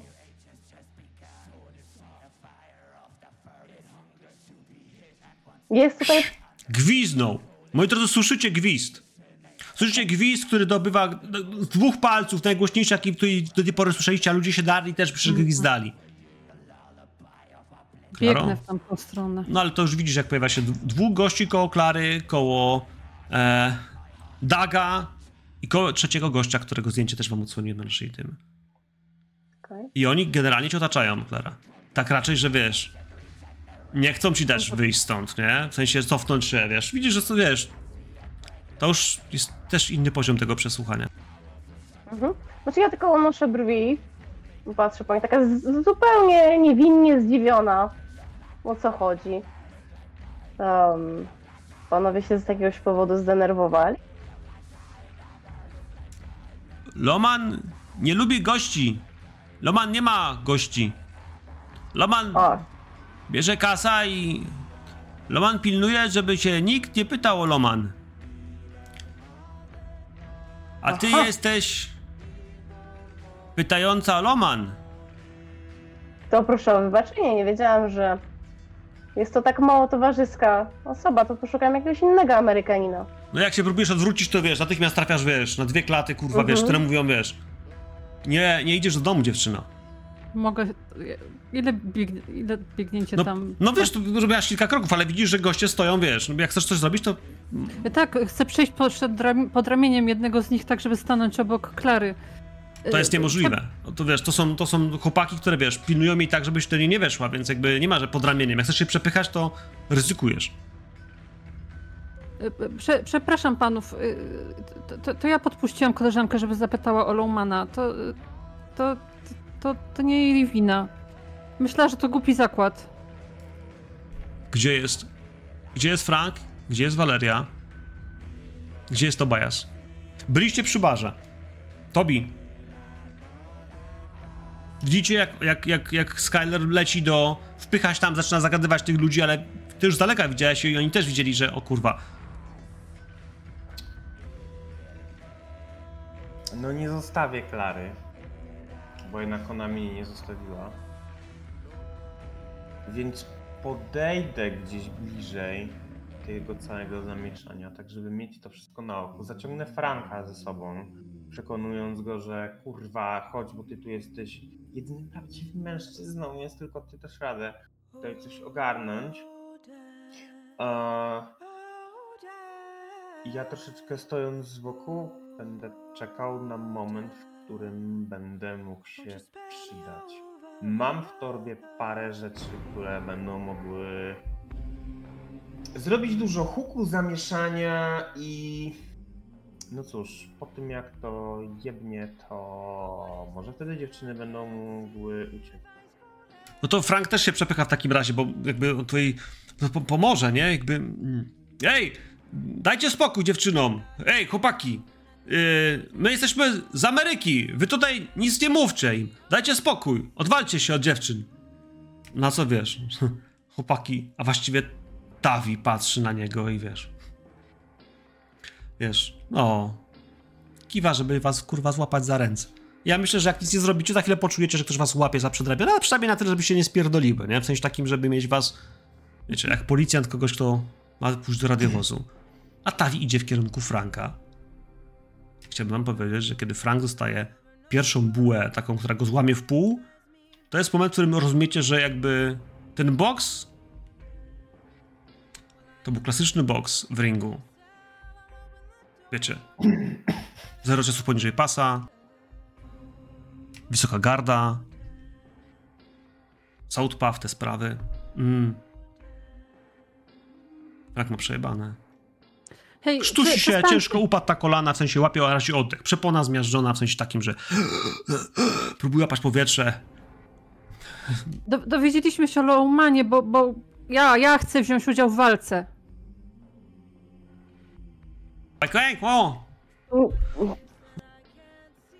Oni tak się patrzą? No. Mhm. Dlatego chciałam... I wiesz, i to jest moment, w którym, moi drodzy, widzicie, jak jeden z tych gości... Skylar, jeśli nic nie zrobisz, to widzisz, jak jeden z nich, wiesz, ma... Pojawia się może trzeci. To już jest duża sprawa. On ma worek. Mhm. Czarny worek do nałożenia ci na głowę.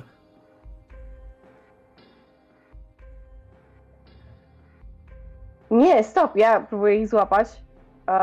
Za ręce, które trzymają Skylar, jeżeli nie jestem sama trzymana. Zostawcie mnie, mówię. Zostaniesz powstrzymana.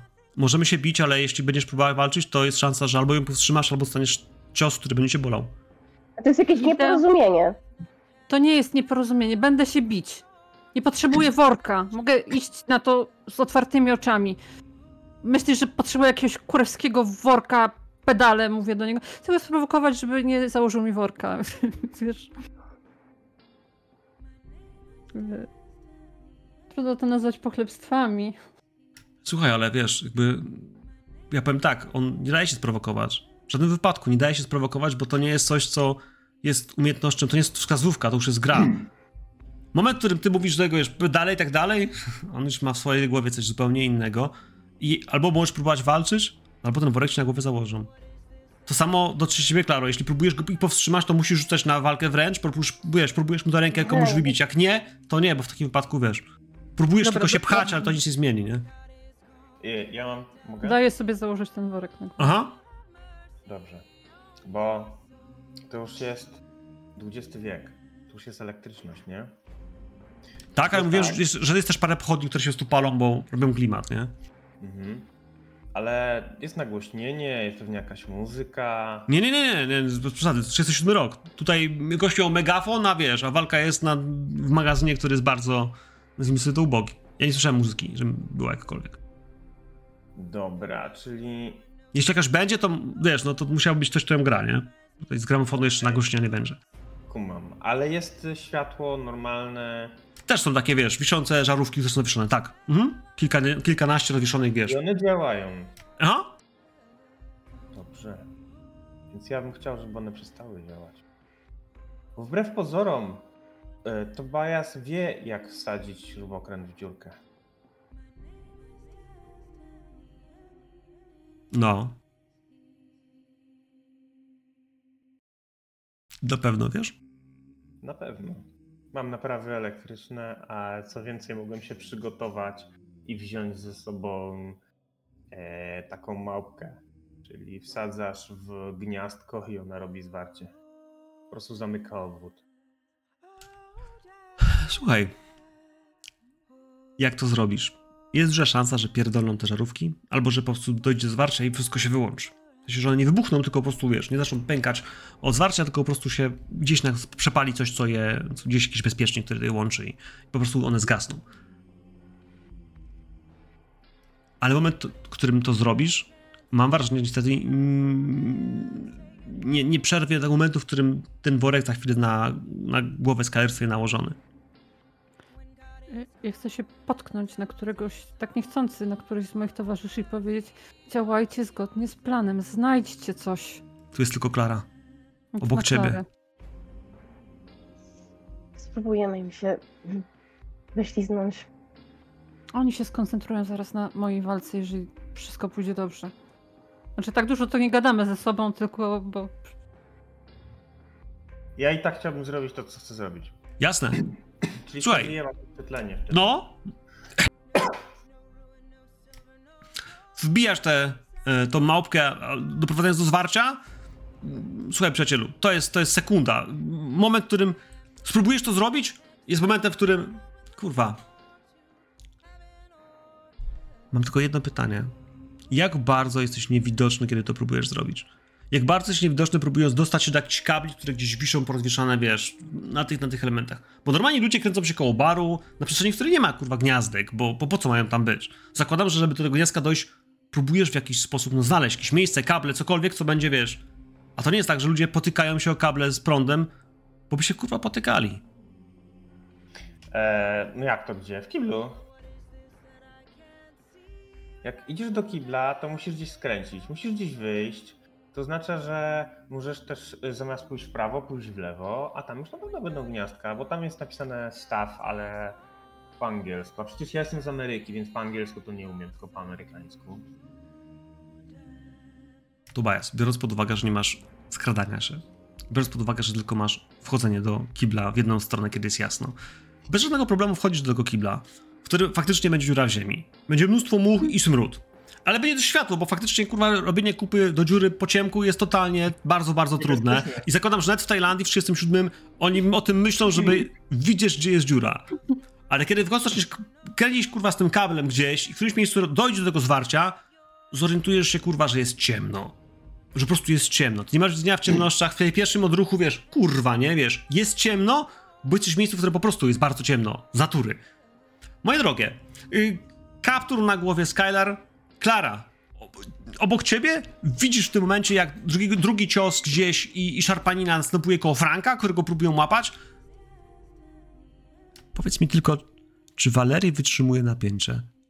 Czy Valeria wytrzymuje napięcie i udaje się jej zostać w tłumie, czy faktycznie ta młoda dziewczyna, która do tej pory kręciła się koło Franka, która siedziała koło niego, która była z nim w kokpicie, nie reaguje. Z zimną krwią podchodzi do tego, że on dostaje w brzuch i dostaje drugi raz w głowę, a oni go, kurwa, łapią i chyba... Nie, i chyba planują jego walkę, bo też zakładają mu kaptur na głowę. Tak, dlatego, że jej nie ma, dlatego, że poszła ze mną, działamy według planu, dlatego, a ona jest najlepsza w tym, żeby opierdalać budynki. Już pokazała to dalej. Okej. Robi się ciemno, zgasły wszystkie światła, Frank ma worek na głowie, jej nie ma. Klara, myślałaś, że ona piszczy? Pewnie mi piszczała, gdyby tu była. Mhm. Słuchaj, widzisz, że oni się przepychają. Lohman! Skąd ty wiesz, że Lohman? No? Znaczy, tu też jest ciemno? Znaczy nie, bo tutaj, wiesz, zgasły nagle światła i, wiesz, widać, że pali się kilka pochodni, które były najbliżej areny. Zakładam, że, wiesz, na których filarach wokół tej areny, ale nawet 10 metrów, więc te pochodnie też mają tam, wiesz, po kilka metrów. One dają trochę światła, gdzieś w tym cieniu widać, wiesz, widać ludzi, którzy gdzieś tam, wiesz, zapalą sobie, wiesz, zaparniczkę, a może fajki, może gdzieś jeszcze jest jakaś lampa naftowa gdzieś wisiała trochę dalej, ale czyli jest tych pochodni taki nie ma dużo. Jest naprawdę bardzo ciemny półmrok, faktycznie, wiesz, natomiast widzisz twarze tych gości. A ja myślę, że ci bandyci, którzy trzymali do tej pory Skylar i Franka, wiesz, nie puścili, także oni sobie rażą jak mrówki gdziekolwiek, że im nagle uciekną. Mówiłem, trzymają za ramię. Lohman! Skąd znasz Lohman? Światła zgasły. Oni są jeszcze w kiblu. Człowieku, ja nic nie wiem. Człowieku, ja nic nie wiem. Zostaw mnie, rozpętałeś jakieś piekło. A... Ona nic nie wie, to ja ją podpuściłam. Ja ją podpuściłam, żeby zapytała.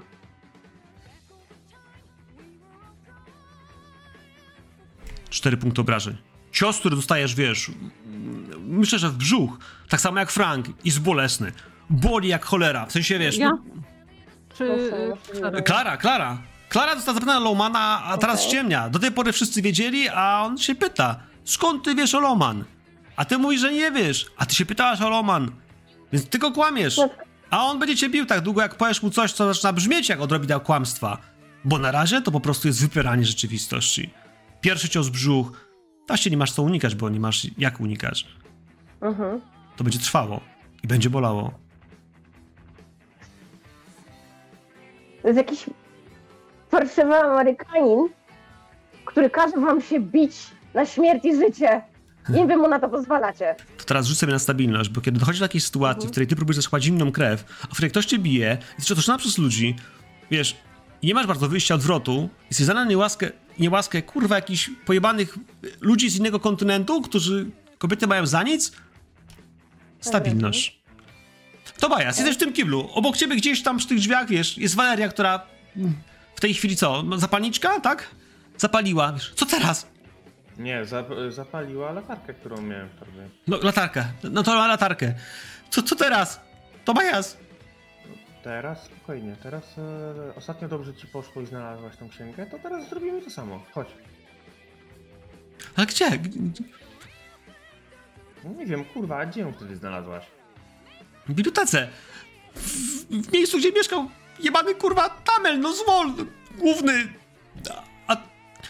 Nie w jakimś magazynie. Ona myśli, odpala to swoją całą wiedzę na temat okultyzmu, którego ma olbrzymią ilość. One muszą się karmić tą ofiarą. One muszą być blisko areny. Usta muszą być koło areny. I ona w końcu mówi, kanały. Tam, gdzie wrzucili ciało. Ale my nie chcemy iść do tych ust, po chuj nam tam iść.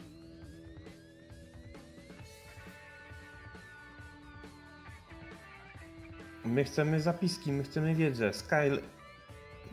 Valerii, skup się, kurwa. Tobias? To twoja ręka? Teraz się zaczynam zastanawiać. A co ona, wiesz, ona się odwraca? Stary, obok niej stoi tajski creep. Tajski creep, w sensie... Gość wygląda faktycznie na jakieś 30 kilka lat. Wiesz, lekko takie jakieś...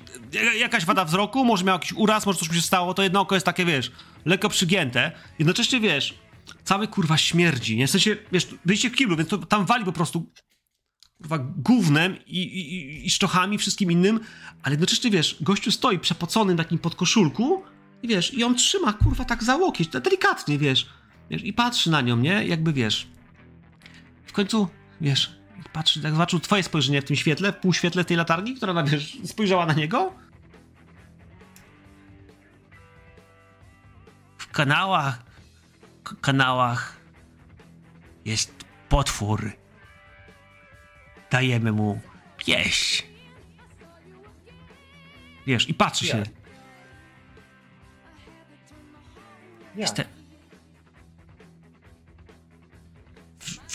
Rzucam mu ciała. Ciała mu wrzucam. Ksuk wrzuca ciała, a usta szykają. I ksuk zbiera to, co kapie. Wiesz, pokazać? Wiesz, i wąchają.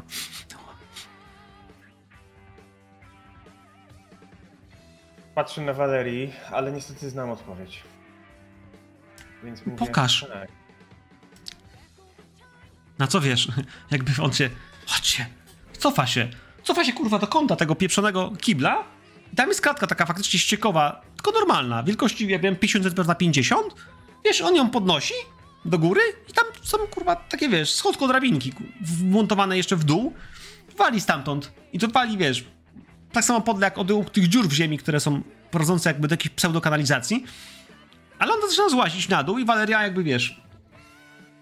Odbiło jej się, miałaby żygać, ale... Zakryła sobie usta i próbuje schodzić na dół za nim. Ja jej podaję perfumowaną chustę, ten szalik pewnie. Na pewno mamy jakieś szaliki. Może macie. A szybko sikuję to jakimś... w sensie jak. No, Chanel number 5 i schodzimy. Schodzicie w dół, a tam u góry Lohman! Skąd zna Lohman? Nie kłamie mnie, bo utnę jej uchy!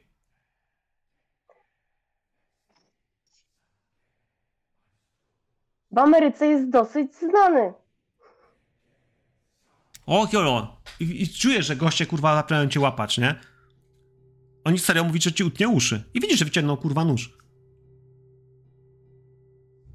A, się nazywał ten gość, czekajcie. Jest Doug.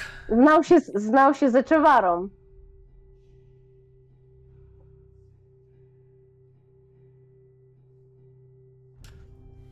Czewarom? Jakim Czewarom?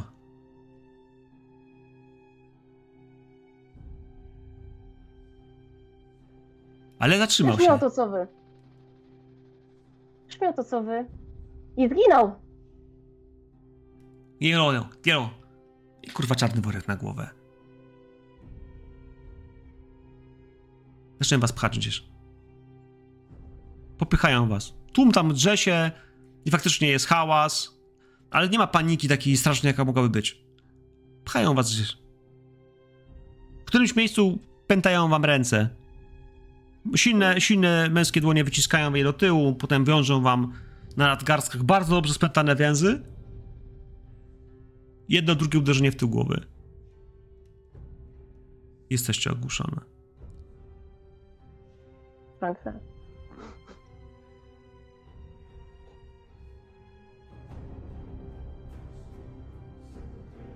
Schodzisz na dół. Myślę, że słyszysz u góry na arenie jakieś krzyki. I myślę, że smród przede wszystkim. Tobias, smród jest przeokropny.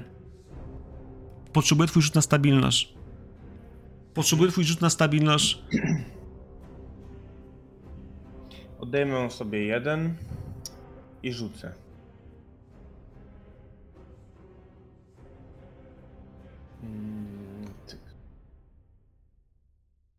O Boże. 2.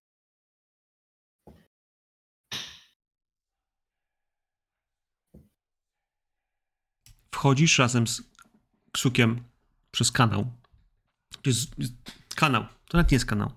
To jest tak jak faktycznie metrowe przejście między skalnymi blokami, które ciągnie się kilkanaście metrów, które kończy się małym rozgałęzieniem i jedno skręca w prawo, w podobny tunel. A u góry widzisz przed sobą kratę. Tą, która była pod areną. Z niej jest taka długa, spadająca, wiesz, skośna jakby sypnia, albo syp to nazwijmy. I widzisz, że na tym sypie leżą, kurwa, fragmenty ciał, które powolutku się, wiesz, część z nich, jakieś jelito, kurwa, cieknie. Śmierdzi tutaj, Boże, jak tu śmierdzi, stary. Wszystko cię wywraca do góry nogami. Myślałem, że najgorsze, co widziałeś w życiu, to ten wypieprzony język, który wyłaził na te jebiące się ciała w Los Angeles. Ale chciałbym ci powiedzieć, że to nie było najgorsze, bo teraz widzisz jak ciała są... Jest ściana, jest spadek, lej na samym dole tego sypu i tam widzisz po prostu ruszające się warstwę mięśni. Znaczy mięśni, to są ciała, kurwa, to są nogi, ręce i słyszysz mlaskanie, chrupot, wiesz, pękających kości, jak jakaś mielarka z czegoś i stary, dopiero dostrzegasz w tym półmroku spadających, wiesz, z tej góry snopów światła, że tam na dole są te usta. Tylko one są jakby, kurwa, wbudowane w to, w sensie one wyrastają z ziemi. Szerokie, bardzo w takim okrągłym raczej kształcie niż pięknym, podłużnym, jak te, które widzieliście w Los Angeles. I one po prostu pożerają to mięso. Tą krew, stary, to chrupie. Nad nią, jak był ten syp, on jest taki, wiesz, pod kątem, ale nie od razu, tylko pod kątem. Nad nią widać coś, co wygląda jak stalaktyty. Zaschniętej krwi, wnętrzności. Czegoś, co w którymś miejscu widzisz, jak wylatuje z tej paszczy, po prostu wypierdala, jakby jakiś żyk taki kwasowy, to śmierdzi, to potem spada z powrotem na dół, na tą kupę z powrotem razem z resztą mięśni, a część dokleja się do góry i zaczyna powoli, wiesz, cykać, kapać ten kwas. I widzisz, że na kilkanaście metrów jest taki, tam jest dosłownie półmetrowy gzyms i taka tyczka, która ma ze 3 metry, z małą taką miseczką. I Ksuk, czeka, idzie po tą miseczkę, zakłada na ryj taką maskę, żeby i idzie po tym gzymsie i kurwa, to kapanie zbiera. Zbiera. Czekacie chwilę. Nie, nie czekamy. Valeria mówi, on to zbiera. Zbiera to. To jest to. Ten nektar. Ich nektar. Możemy się wrócić jeszcze do Bostonu? Na chwilę? Ona chyba za późno na Boston. Nie. Taką małą retrospekcję. Do Bostonu. Mhm. Cofnijmy się, to bała się do Bostonu. Tak. Wtedy, gdzie do Bostonu? Ona, pani Rogers pytała się, czy czegoś potrzebujemy. Tobias miał pewne zapotrzebowanie. Bardzo dziwne, jak dla niej. Ale myślę, że mogła spełnić jego życzenie. Parę lasek dynamitu i bardzo, bardzo łatwopalne substancje, takie albo żrące. Lista była dość długa, dlatego że Tobias miał trochę czasu, żeby przestudiować to, czego by potrzebował. W końcu miał ze sobą odpowiednie książki, bo wcześniej brakowało mu tego w LA i po cichu postanowił sobie, że już więcej nie będzie mu tego brakowało. A wbrew pozorom gdzieś tam ma pojęcie z budownictwa, ma pojęcie z tego, spodziewał się, że to będzie znowu zabudowane, że to będzie, no podobnie przynajmniej, jak nie planował wrócić do LA. Więc wziął pewne zapotrzebowanie, złożył. Pytanie, czy zostało to zorganizowane, czy może czekało już tutaj, na miejscu i po drodze miał czas to wziąć i część z tego ze sobą zabrać. Nie. Tobias jest człowiekiem, który jest przygotowany. Tobias, zdecydowanie wierzę w to, że teraz, kiedy na to patrzysz, jesteś w duchu, wiesz, ucieszony, że dobrze, że o to poprosiłem. To na pewno leży w skrzyni albo w jakimś, wiesz, walizce w hotelu, ale wątpię, żebyś to wniósł w tej chwili, wchodząc tutaj, wiesz, tak po prostu, by nie przeszukany. O ile mogliście mieć jakąś broń, może jakiś pistolet, jeśli jakiekolwiek z was dziewczyny miała pistolet, to zostałyście przeszukane. Nie chciałbym tego jakby pomijać, ale wy jak najbardziej tak. Tutaj wprowadzając was, może po prostu zerknęli na was, nie wyglądacie na kogoś, kto, wiecie, nosi karabiny, jak ktoś ma pistolet czy nóż, to oni się z tym poradzą, nie martwią się. No ale żeby mieć coś, czy mógłbyś coś wysadzić, musi tego być więcej. Torba na pewno będzie potrzebna. Więc masz to w hotelu, ale wiesz dobrze, że kurwa. No tak, dzisiaj nie mieliśmy tego robić. Zajebie Valerię. Znaczy nie Valerię, tylko Skylar. Jak tylko ją spotkasz. Tak. Wróćmy tam. Ksak, wiesz, cofa się z tym wszystkim, odkłada, zlewając do małej takiej miseczki, wiesz, kolejne to źdźbło z tego. Jak tylko zdejmie tą maskę. To one. Złe usta. Buzia zła. Odbyt diabła. Się śmieje. Widzicie? Zjada trupy. Zabite trupy zjada. Patrz na Valerię. Valeria. Obrzydliwe, ale on się karmi. Mówiłam ci, Tobiasie, jak jest buzia, to musi być żołądek. Żołądek musi być. On kiwa głową. Jego angielski jest bardzo słaby, ale tak jakby, wiesz, kojarzycie. Chociaż mówi z trochę francuskim akcentem. Co, długo już tu pracujesz?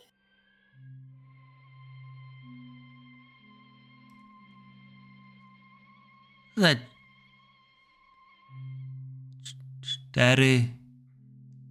4-6 lat. Niektóre. Ale ja nie muszę tu być. Chcę. Kiwa głową, że chcę. Jak byłbym tobą, to też bym chciał. I jak będę chciał, to pójdę. Patrz na Valerię, uśmiechając się do niej takimi poniszczonymi, żółtymi zębami, nie? Ale nie napastliwie. Bardziej jakby, wiesz, miał poczucie swojej jasnej wartości i tego, że też mu coś się należy. Valeria się pyta o to, czy to jej było. A on mówi, było. Długo?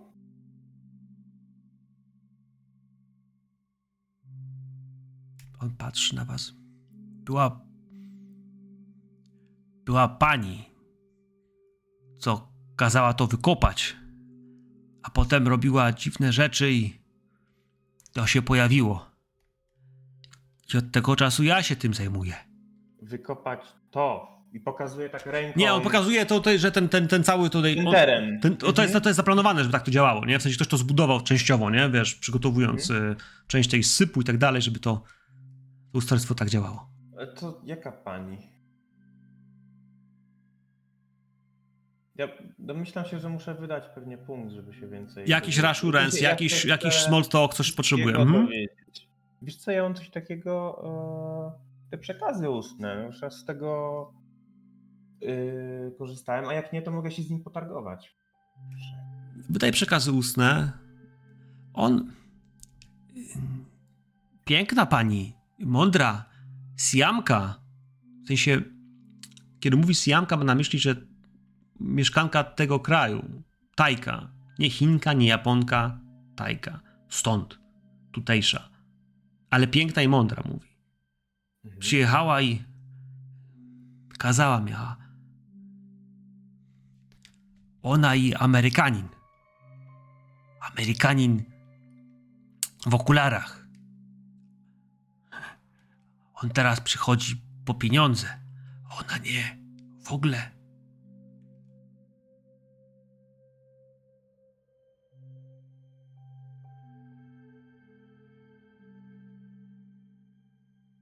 Tobias, patrz na ciebie, patrz na nich. Ja bym chciał, żebyś miał świadomość, że tracisz 6 punktów stabilności. Chciałbym, żebyś miał świadomość, że tracisz też punkt poczytalności. Chciałbym, żebyś miał świadomość, że wszystko, co dzieje się w tej chwili, kiedy on do ciebie to mówi, jest, wiesz, pokryte olbrzymią warstwą zimnego potu, który spływa ci po plecach i w którym, wiesz, po prostu gdzieś ucieka ci, wiesz, połowa tego, co on mówi, w duchu tego, że to cały czas, wiesz, ta maszyna ciągle pracuje. Ta paszcza ciągle to gryzie. To wszystko kapie, wiesz, i to wszystko się... Wiesz, w Los Angeles pachniało, a tutaj, kurwa, śmierdzi.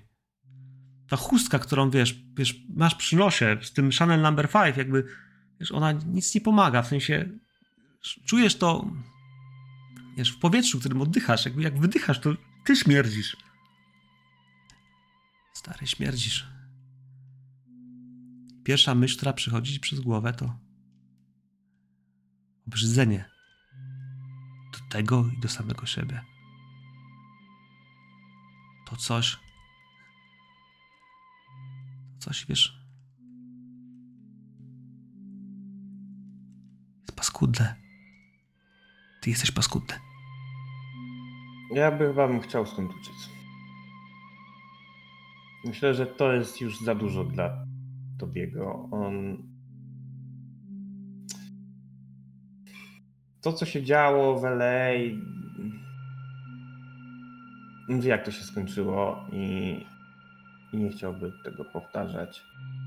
A liczy na to, że jednak tym razem dziewczyny lepiej pójdzie i spierdolą. Z tym, come on, wtedy Klarze, Skylar i Valerii się to bez problemu udało i to tak naprawdę ja jestem tym 5. kołem u wozu, tym, który nie potrafi się bić, tym, który jest w sumie najsłabszy, więc według Tobiego one sobie bez problemu poradzą. A Tobie, kurwa, nie chce tu być. To nie jest miejsce dla takich ludzi jak on. Tobie nie chce tu być. Wiesz, powtarzasz to sobie, nie? Chodźmy stąd, nie chcę tu być. Valerii, wiesz, widzi, co się z tobą dzieje, że wiesz, że zbladłeś cały. Jest, łapie cię za łokieć i wiesz, pchacie, żebyśmy poszli, chodźmy stąd. Wycofuję się z tobą do tego kibla. wyjdziecie na górę. I rozglądacie się. Tłum tam u góry, tam gdzie bawią się wszyscy. Gdzie słychać, jak właśnie Japończykowi ktoś odkręca głowę w przeciwną stronę niż powinna. W sensie tak dookoła po prostu. Słychać chrupnięcia, a potem słychać, jak po prostu, wiesz, pękają kolejne kości i kolejne kręgi i ta głowa w końcu kończy się obracać i w którymś miejscu ktoś się drze. Zabij! Urwij ją! Urwij! Drom się. Rozglądasz się, stary. A ich nie widzisz. Które nie wyszły. To dobrze. To chodźmy, Valerii. A Frank? No z nimi przecież poszedł, nie?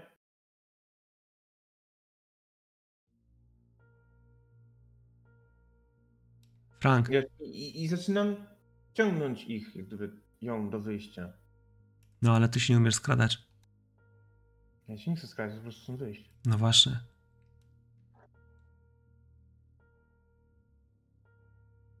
Moment, w którym skierujesz się do wyjścia, jest momentem, w którym na twojej drodze zaczynają ci strażnicy.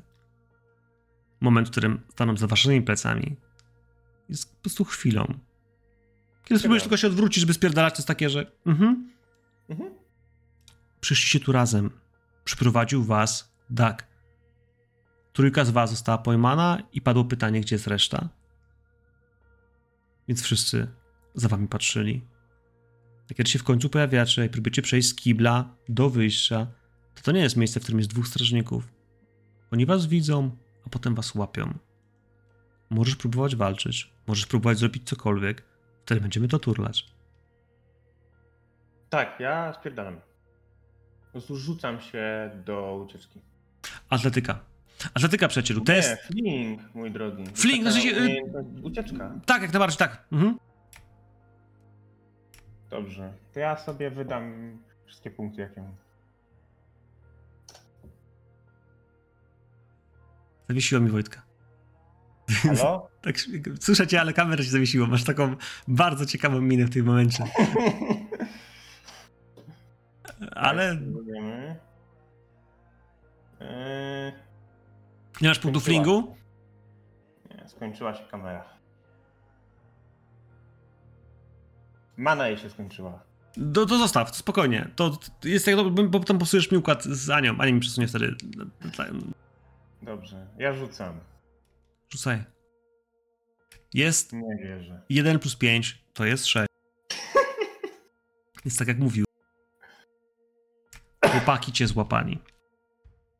Próbujesz się zerwać, ale Tobias nie jest biegnącym z wilkami, ani przed wilkami, ani za wilkami. Kiedy próbujesz się wyrwać, chociaż starasz się bardzo, kiedy wiesz, że musicie uciekać, jest taki moment, w którym po prostu, odbijesz się od jednego z ludzi, wpadłeś na kogoś jeszcze raz, kurwa. Ktoś się odepchnął. Odbijesz się trzeci raz i pojawia się kolejny strażnik i czwarty raz od kogoś, gdzieś dalej próbujesz między ludźmi i kolejny strażnik. Oni są u siebie. W którymś miejscu po prostu przestajesz uciekać, bo już nie masz dokąd. I widzisz, że mają Valerii, że ona nie dała rady w ogóle uciekać. I widzisz, jak zakładają jej worek na głowę, a potem zakładają worek na głowie tobie.